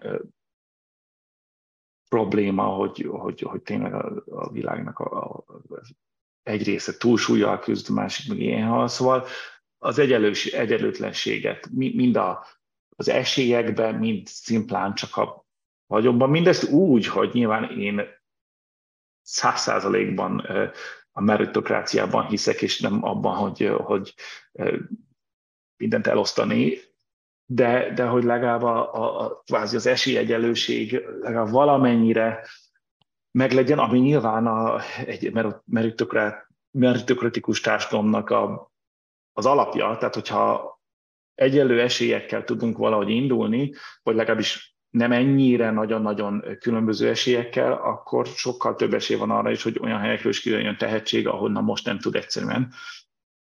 Úgyhogy, úgyhogy valahogy ezt e, erre a problémára, hogy, hogy legalább, hogy kevésbé legyen polarizált a, a, a világon, mondjuk, hogyha valaki megszületik, és mondjuk Norvégi, Norvégiába születik, vagy, vagy, vagy Szudánba, vagy Szíriába, akkor hát de még, még, még Magyarországot is, tehát nyilván lehet panaszkodni, hogy eu az egyik legcsóróbb állam, meg, meg ami igaz, meg, meg egyáltalán, de azért, hogyha most full randomra, most ez lenne a választás, amit újra szübefetek, és biztosan Magyarországra, vagy megpörgetik a globot is valahová, akkor azért azt mondanám, hogy azért inkább Magyarországra. Tehát azt megkockáztatni, hogy valami, valami tényleg reménytelen helyre, és hát milliárd ember születik olyan helyre, ezen, ezen jó lenne változtatni, de hát okay. ez inkább egy ilyen, És ez hogyan? ilyen, ilyen féltően.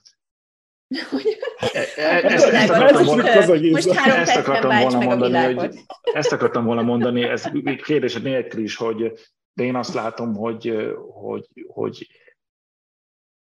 hát erre így organikusan lehet fejleszteni az egész világot, és azzal szépen lassan talán mindenkinek jobb lesz egy picit, de, de én szerintem, és nyilván ez egy picit ilyen Jordan Petersonos lesz, de a, a hierarchia az, az, az, az a jelenleg a valamennyire, azt nem is mondom, hogy szükséges vagy szükségtelen, de a velejárója a, az emberiségnek, az emberi társadalmaknak, akár az országoknak, a rendszereknek, Úgyhogy, és ismét ez, ez, ez tehát én nem is vállalkoznék, hogy ebből bárki bármilyen policit csináljon, ezt csak kérdezted, hogy válaszolok. Szóval én ezt szeretném, de hogy ezt hogy lehetne, én, én azt gondolom, de ismét ez nem egy, nem egy megalapozott, vagy egy sziklaszirád álláspont.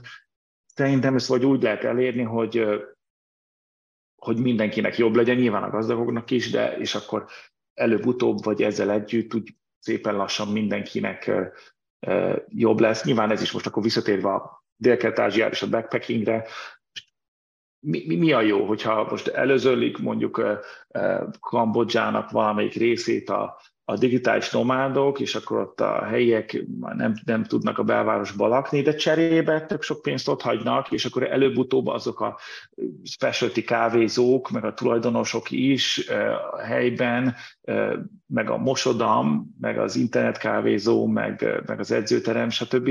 Szóval én azért azt remélem, meg azt gondolom, hogy ha nem is igazságosan, de előbb-utóbb azért talán valamennyire ez kicsit kiegyenlítődik, vagy legalábbis a igazán mély szegénység, szerencsétlenség az talán csökken, a számok jelenleg ezt mutatják. Úgyhogy én azt remélem, hogy kicsit ez a rising tide rises all ships, kicsi, kicsikét ez az irány, de ismét én ezt nem annyira kockáztatnám meg, hogy, hogy, hogy bárki az én elképzelésemből polcit alkotson, tehát ez nem megoldás, én inkább azt gondolom, hogy hogy ez az irány lehet reális. Mert az látszik, hogy a segélyezés az nem működik. Nem azt mondom, hogy álljunk le vele, de hogy, hogy az, az, az nem, egyszer nem működik uh, jól, tehát nem oldja meg a rendszer szintű problémákat, de hát most azt se lehet mondani, hogy Amerikában, nem tudom, akinek három autója van, az egyet küldjön el, vagy adja és küldje le. Szóval, hogy nem igazságtalan, de ez a helyzet. Én azt remélem, hogy, hogy, hogy ezek a rendszerek, és ezeknek a rendszereknek a fejlődése előbb-utóbb segíti azokat is, akik nagyon ki vannak szorulva ebből. A jelenlegi számok ezt mutatják valamennyire, nyilván lehetne sokkal gyorsabban, sokkal jobban, én nem vagyok idealista, hanem inkább realista, én azt remélem, hogy, Ebből hogy egy külön utóbb... adást lehetne csinálni szerintem, mert felveti a kérdést, hogy mi a szegénység, az a szegénység, amit látunk, hogy el vannak egy faluban, és nagyon jól élnek addig, amíg a kapitalizmus meg nem érkezik, és utána a különbségeket szépen felnyomjuk, és ők tökéletesen el voltak harmóniában a természettel, sokáig élnek, és teljesen jól vannak, vagy pedig azokkal foglalkozunk inkább, ahol már van kapitalizmus, és ahol már ezek a problémák megjelentek először, ahelyett, hogy több területet vonnánk be egy rendszerbe, ami jelenleg nem működik. Tehát... Így van. Ezek miatt ismét én, én igyekszem, igyekszem abszolút nem azt mondom, állásfoglalni, hanem ez nagyon nehéz. Még azoknak is, akik tényleg tíz évig ezzel foglalkoznak csak. Oké. Okay. kérdések. Kedvenc könyved? Hát még, még bőven tini, tini koromban Frank Herbertnek a dűnéje, az, az egy gyerekkori nagy, nagy, nagy, nagy élmény volt, és azóta is. De az, az Ray Bradbury, Isaac Asimov, az ilyen mélyebb, jobb szifika 60-70-es évekből. Melyik könyv volt a legnagyobb benyomással rád, mint vállalkozó?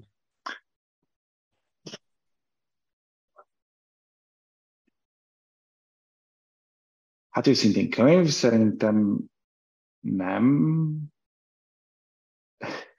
Egy, egy, egy még régebben Budapesten volt egy ilyen reklámújság, azt Budapest piacnak hívják, hívták talán, és egy ingyenes reklámújság volt, amiben én akkor még ugye nyilván a számítógépekkel izgatottan foglalkoztam, és ott középen volt, hogy ilyen számítógépes hirdetések voltak, mármint ilyen használt 286-os XP-t, mint, mint lehet vásárolni, és ott láttam egy, egy reklámot, teljesen irreleváns reklámot, hogy ami életjáradék, hogy a, a nyilván tini fejjel, az engem nagyon emlékszem rá, hogy, hogy ilyen hogy időseknek, ha nincsen örökös, meg ilyesmi, és nagy lakásban laknak, akkor életjáradék aláírják, és akkor addig, amíg élnek, addig kapják a pénzt, és amikor nem, akkor meg, és akkor, akkor nekem ilyen nagy ez micsoda win-win dolog, hogy nem kell nyomorogni, utána akkor nem az állam kapja, vagy és nyilván ez egy naív gyerekkori elképzelés, meg nyilván minden lehet rosszul csinálni, meg rossz szándékkal, meg ilyesmi, de akkor ez nagyon megragadott bennem, és emlékszem, hogy ez annó egyébként a hírt életjeladék, ami talán később OTP, illetve tudja fene mi, eh, volt, de ezek nekem tiniként így megfogott, hogy ez milyen jó ötlet, és szerintem akkor úgy először úgy, ez izgalmas dolog, ami akkori impresszióm szerint az embereknek is jó, mindenkinek jó, hogy így olyan rendszert csinál, ami ami jó, összeköt két keresletet kínálatot, ami jó. És utána, amikor Brüsszelbe hazajöttem 2009-ben, akkor az amerikai nagykövetség szervezett egy ilyen entrepreneurship workshopot, eh, ahova végig is beválogattak, és ott találkoztam először az entrepreneurship és ott az egyik előadó, eh, Hild Imre volt, aki mint kés onnan, amint elmesélt a sztoriát, raktam össze, hogy én tiniként azt a reklámot láttam, amire tök jó ötletként gondoltam, aki most nekem lényegében egy entrepreneurship workshopot tart 15 évvel később, és akkor nekem ilyen, mind az elején ez egy élmény volt, hogy akkor jó ötletnek láttam, és utána pedig egy olyan workshopon veszek részt, ahol az az ember, aki micsoda tartja, úgyhogy nekem az, úgy, az olyan izgalmas volt, ugye egy kicsi a világ, meg hogy akkor lehet, hogy olyan rossz helyen, könyvet, inkább cikkeket olvasok, könyveket, történeteket, vállalkozóknak a sztoriait, akár mint ez, vagy, vagy, vagy más, őszintén vállalkozások könyvet, egy párat biztos olvastam, de mivel most nem tudok említeni, úgyhogy nem hiszem, hogy volt olyan, ami annyira befolyásolt. Melyik biznisz könyv segített a legjobban a vállalkozásod építésében, vagy vállalkozásaid építésében, ha volt ilyen? Hát erre is ugyanez a válaszom, hogy, hogy én sokkal inkább a, a, sokat köszönhetek a, a különböző eseményeken, networking közben megbeszéltem a, a aktuális problémákat is, akik nálam előrébb jártak, segítettek, vagy véleményt mondtak, úgyhogy nekem ez, ez az, ami segített, és nyilván ismét nem is lettünk egy Instagram, vagy Facebook, vagy Uber, de ahová jutottunk, nekem ezek segítettek. Lehet, hogyha valami szuperkönyvet olvastam volna, akkor, akkor, akkor még lenne két nulla eredményeink mögött, nem tudok ilyen könyvet mondani. Őszintén el is kezdtem a CEO-nak az MBA-t, oda is ösztöndíjjal válogattak, de az két hét múlva ott hagytam. A dékán visszakönyörgött, hogy menjek vissza, hogy jó, kevesebb krétet kell megcsinálni, visszamentem, és két hét múlva égett a pofám, mondtam, hogy nagyon sajnálom, de ez nem annyira nekem való. Úgyhogy, úgyhogy nem annyira szoktam erről így tudományosan olvasni. Oké. Okay. Kedvenc, kedvenc podcastet, ha hallgatsz podcastet. Bár említettél valamit, hogy hallgatsz. Hát például, amikor Hubermannek a podcastja, ez elég izgalmas. Uh-huh. Um, hát meg egyébként a hírek elemzések, abból renge, igen, hallgatok podcastet rengeteget, úgyhogy, úgyhogy például mondjuk a Huberman jó, um, Today Explained, hát a magyarok közül portfólió checklist egész jó, Úgyhogy igazából inkább elég sokat követek, és ami, ami éppen a témában izgalmas behallgatok, hogyha, hogyha más izgalmas, nyilván a, most a geopolitikai témában YouTube-on sok, sok izgalmas elemzés van, egy Perun nevezetű ausztrál srác, akinek egy ezerfős gaming channelje volt, és amikor elsőjeztették a Moszkvát, akkor írt róla egy PPT-s elemzés, és kirakta YouTube-ra, ami egy egyszerű fekete alapon narancsszínű betűkkel, és rögtön három millió nézettségletben annyira izgalmasan és összeszedetten beszél egy róla, úgyhogy azóta főállású youtuber lett, és tényleg azért, mert a tartalom annyira jó, senki nem tudja, hogy hogy néz ki, kicsoda ő, és egy fekete, fekete-sárga szöveges PPT-ket rak ki, mit tudom én, hadsereg közbeszerzési elemzésekről, és 3-5 millió view-val, mert annyira izgalmas és néha viccesen beszél. Úgyhogy például nagy kedvencem most így az elmúlt egy, egy évben, hogy például mondjuk a korrupció, hogy, hogy rombol szét mondjuk szervezeteket, mint mondjuk egy katonaság, és ennek úgymond az akár gazdasági interpersonális hát magyarázata vagy, vagy okai miért pont a katonaságnál jön ez ki, mert ugye az csak akkor derül ki, amikor élesben kell használni, előtte, előtte nehéz. Például Huberman, ez a Perun nevezetű YouTube-on a geopolitikáról, őt kettőket említeném most, de sok más. Advanced Business Podcasted? Hát akkor még mondjuk a portfólió checklistet, mert amúgy igyekszem nem um, túl sokat olvasni, meg annyira belemerülni, de mondjuk edzés közben én őket minőséginek, meg, meg, meg aktuálisnak érzem, és azért valamennyire mégiscsak itt élünk, meg nyilván globális helyzettel is foglalkoznak, pont ez a fél óra az még belefér az életembe, hogy nagyjából, ha meg nem izgalmas, akkor meg arrébb rakom. Mit hallgatsz, olvasol, nézel, hogy általában mit fogyasztasz? Munkához elektronikus zenét, ez segít fókuszálni, meg kicsit úgy, úgy, úgy a zónába kerülni, és amúgy leginkább podcasteket, vagy YouTube-on, amit ugye annó, amikorunkban ezt természetfilmnek mondták, most ezek inkább ilyen ismeretterjesztő összeállítások, nyilván ezerszerese a választék, mint annó volt, tehát inkább ilyen pont, hasznos dolgokat, és akkor néha egy-egy film, vagy, vagy, vagy sorozat, vagy ilyesmi, de az, az ritkábban. Mi az, ami szakmailag most inspirál legjobban?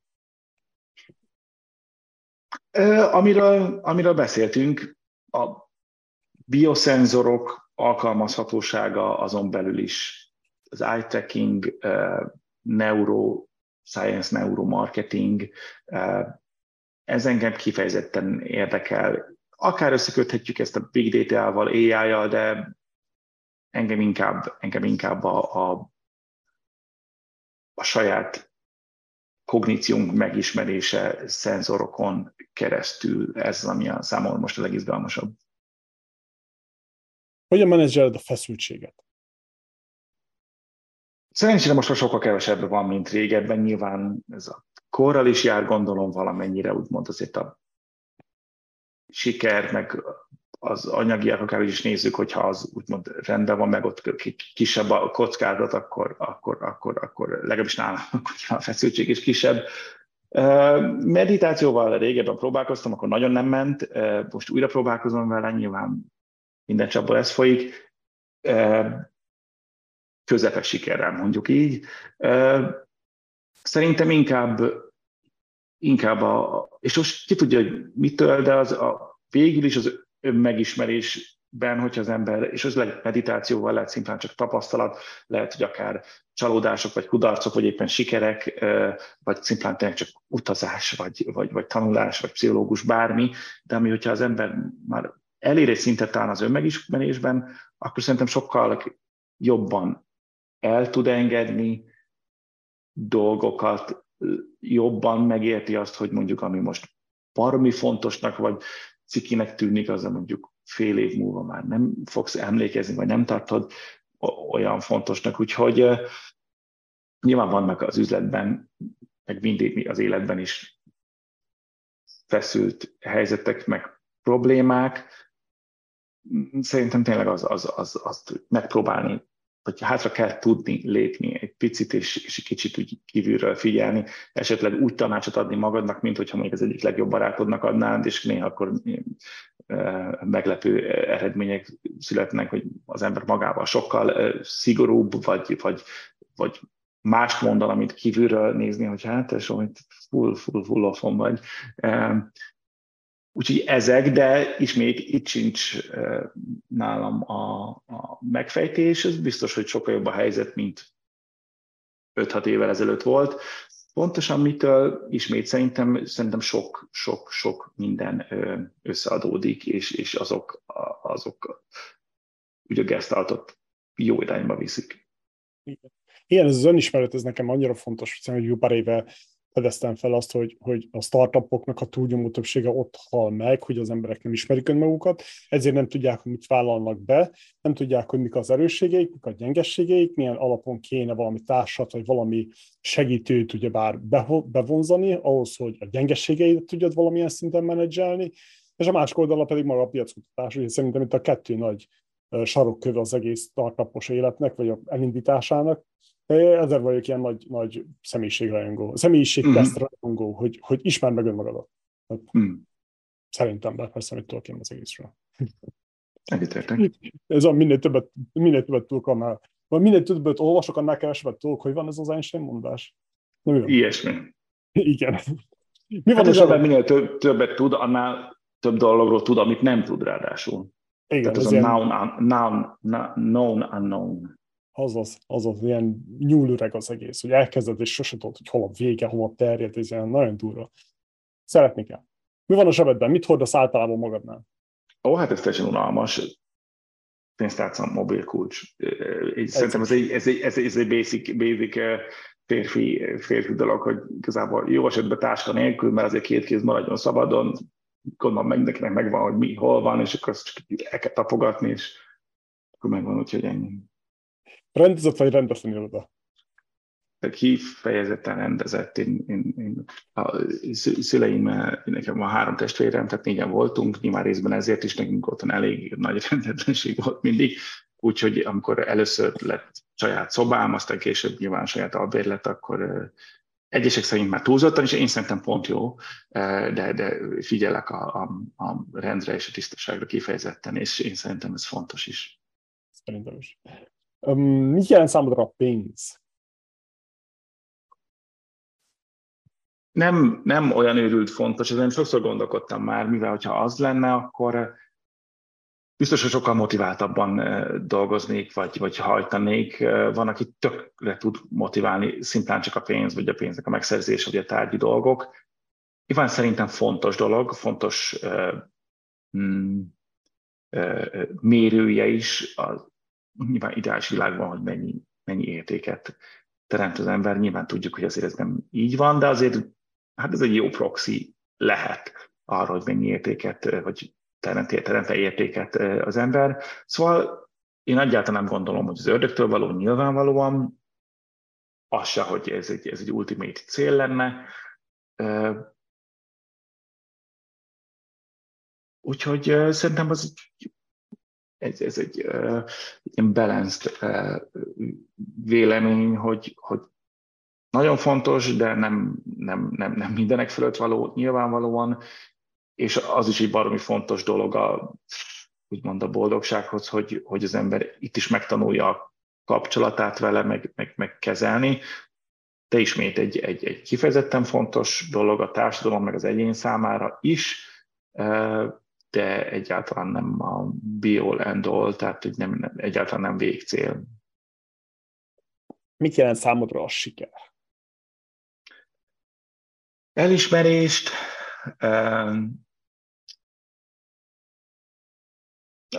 mondjuk ezt, hogy elismerést is, illetve azt, hogy akár nyugodtságot is. Számomra siker tényleg azt jelenti, hogyha azt érzem, hogy, hogy hát úgy nagyjából azért jó helyen vagyok, jó dolgot csinálok, és tényleg nagyjából azt csinálom is akkor, amikor, amikor szeretnék, ami, ami érdekel engem. Tehát, hogy itt is most szándékosan is nem annyira a, a, a pénzt említettem, nyilván az is része, de ismét nem, nem lesz milyen színházjegyekkel foglalkoznánk, hogyha, hogyha a, pénz lenne az elsődleges szempont, mert, mert ezt az elején is tudtuk, hogy, hogy, hogy, hogy, hogy nem ez a legkönnyebb, leggyorsabb módja mondjuk milliárdosnak lenni. Mondjál nekünk valamit, amit még senki, vagy nagyon kevesen tudnak róla. Hmm. Elég nyitott ember vagyok, szóval, szóval, szóval ilyen alapban kevés van. Nyilván biztos, hogy van, de hát az valószínűleg most se fog előjönni. Um, jó, akkor ez most kicsit ilyen braggingnek fog hangzni, de most beszéltünk az utazásról, szóval körülbelül ilyen, ilyen 50 országban jártam eddig életemben. Ezt így szám szerint lehet, hogy nem, nem, nem, nem tudják olyan sokan. A szép szám. Úgy, hogy mondjuk életemben mondjuk 24 évesen repültem először, mivel elég nyilván szerény körülmények közül négy gyermek testvére, tehát hogy, hogy nem, nem az, hogy nagyon korán kezdtem, hanem későn kezdtem, de akkor igyekeztem behozni. Szerinted mennyire fontos a szerencsé az üzleti életben? Tudsz mondani egy százalékot? Mennyire fontos a szerencsém?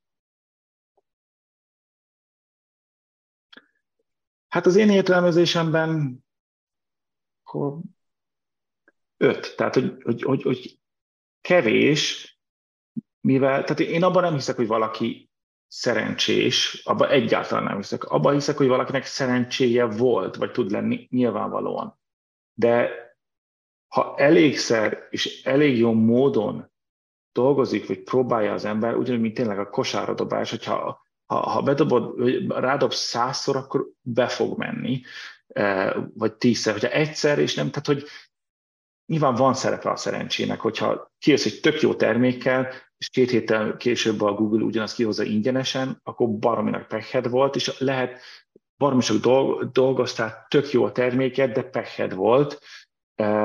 Ugyanígy, ha pedig egy izgalmas, de nis videokonferencia alkalmazáson dolgozol, utána meg beüt a Covid, akkor meg nagyon nagy szerencséd volt, de, de hogy a szerencsére nem szabad, nem lehet alapozni, vagy ha igen, akkor ebben tudat, tudatába kell legyél, hogy, hogy most nagyon-nagyon riszkírozol.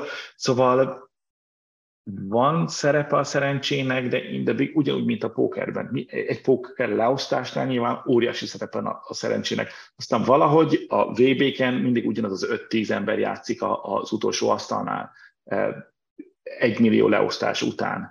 Tehát, hogy egy leosztásnál nyilván van szerepe a szerencsének. Ha elég kitartó az ember, akkor őszintén nincs, vagy nagyon kevés. Mi az élet értelme? Hm, 42 nyilván. Um, valamelyik, valamelyik uh, ilyen pszichológus, nem emlékszem nevére, elég jól megfogalmazta, és nem is nagyon tudom. Szerintem inkább az, hogy, tehát, hogy, hogy összhang, minél inkább, minél inkább összhangban legyen az, amit mondunk, amit gondolunk, és amit cselekszünk. Tehát szerintem, szerintem hát az élet értelme, ugye a boldog élet, élet értelme igazából az, tehát hogy amit hiszünk, meg amit csinálunk, meg amit mondunk, meg amit úgymond képviselünk, amit tudunk, az, az minél inkább összhangban legyen. Az nagyon-nagyon rossz lehet, amikor az ember azt gondolja, hogy igazából mindennek ellenére én, én becsütös, meg jó vagyok, de, de igazából meg nem. És ez csak egy példa volt, szóval én mondjuk talán így, így fogalmaznám meg. Tetszik. Tetszik, ez ilyen tökéletes egyensúly, ha van ilyesmi. Hát igen, tehát hogyha, de hogyha az ember azt mondja, hogy én egy gazember vagyok, és azt is gondolom, hogy gazember vagyok, és úgy is viselkedem, őszintén nyilván nem azt mondom, hogy ez legyen, de akkor ez egy önazonos dolog, és az még lehet. Nyilván ilyenben valószínűleg elég kevés van, mert az ritkán hoz boldogságot, de azt mondom, hogy oké. Okay. Hogyha valaki azt gondolja magáról, hogy ő egy tök jó fej art, és minden, de igazából úgy cselekszik, mint egy gazember, és azt is gondolják róla, és a cselek azt eredményezi, akkor, akkor az biztos, hogy én azt gondolom, hogy ez biztos, hogy nem lehet egy, egy értelmes vagy egy boldog élet.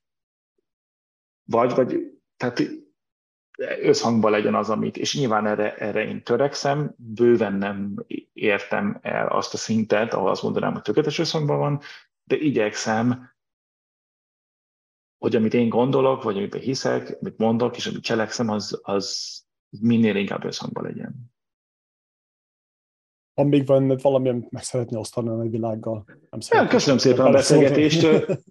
Köszönöm szépen a beszélgetést, én kifejezetten élveztem, és, és én remélem, hogy, hogy a hallgatóknak, és én azt gondolom, hogy hasznos lesz. Köszönöm szépen, és örülök, hogy így picikét virtuálisan is, de megismertlek benneteket, vagy hát te engem. De köszönöm Köszönjük szépen, szépen a, a megosztást. És azt, hogy itt voltál velünk, és szerintem ez tényleg nagyon jó adásra sikeredett. Hallgassátok vissza. Nagyon sokat lehet tanulni vállalkozásról, életről, emberekről, szociális tanulmányokról, szemkövetésről, még a női melltartókról is, úgyhogy csak hogy izgalmas legyen ez az adás, és ha véletlenül felhozza a Google, akkor sokan megnézzék. Úgyhogy köszönjük Köszönöm szépen, szépen, hogy voltál, és uh, igen, uh, találkozunk uh, legközelebb. Uh, sok vendége van a Magyar, uh, Magyar Business Podcastnak, úgyhogy szerencsések vagyunk, Attila és a csapat nagyon sokat dolgozik, hogy minél többen, több vállalkozónak uh, biztosíthassunk teret. Úgyhogy uh, várunk szeretettel következő adásban is mindenkit. Köszönöm szépen, sok sikert nektek! Sziasztok! Szépen, viszont! Sziasztok! Sziasztok! Mit tanultál a mai részből? Illetve mit hagytunk ki a mai adásból? Ez a két kérdés foglalkoztat minket. Arra kérünk, hogy küldj egy e-mailt a hello.magyarbusiness.org e-mail címre, és oszd meg a gondolataidat. A vállalkozásod fejlődéséhez és annak nemzetközi skálázásához elengedhetetlen eszközök a Magyar Business platformján találhatóak. Iratkozz fel, csak egy percet vesz igénybe, és teljesen ingyenes.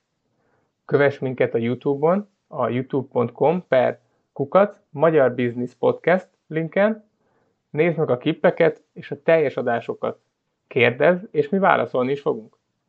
Ezeket a beszélgetéseket a Magyar Business honlapján már videókat formában elérhetitek, sőt a régebbi epizódokat is dolgozzuk fel folyamatosan. Ezennel szeretnénk megköszönni a vendégeinknek, hogy eljöttek a virtuális stúdiónkba. Bajonoszki Bálint voltam, köszönöm a figyelmedet, és köszönet a csapatnak.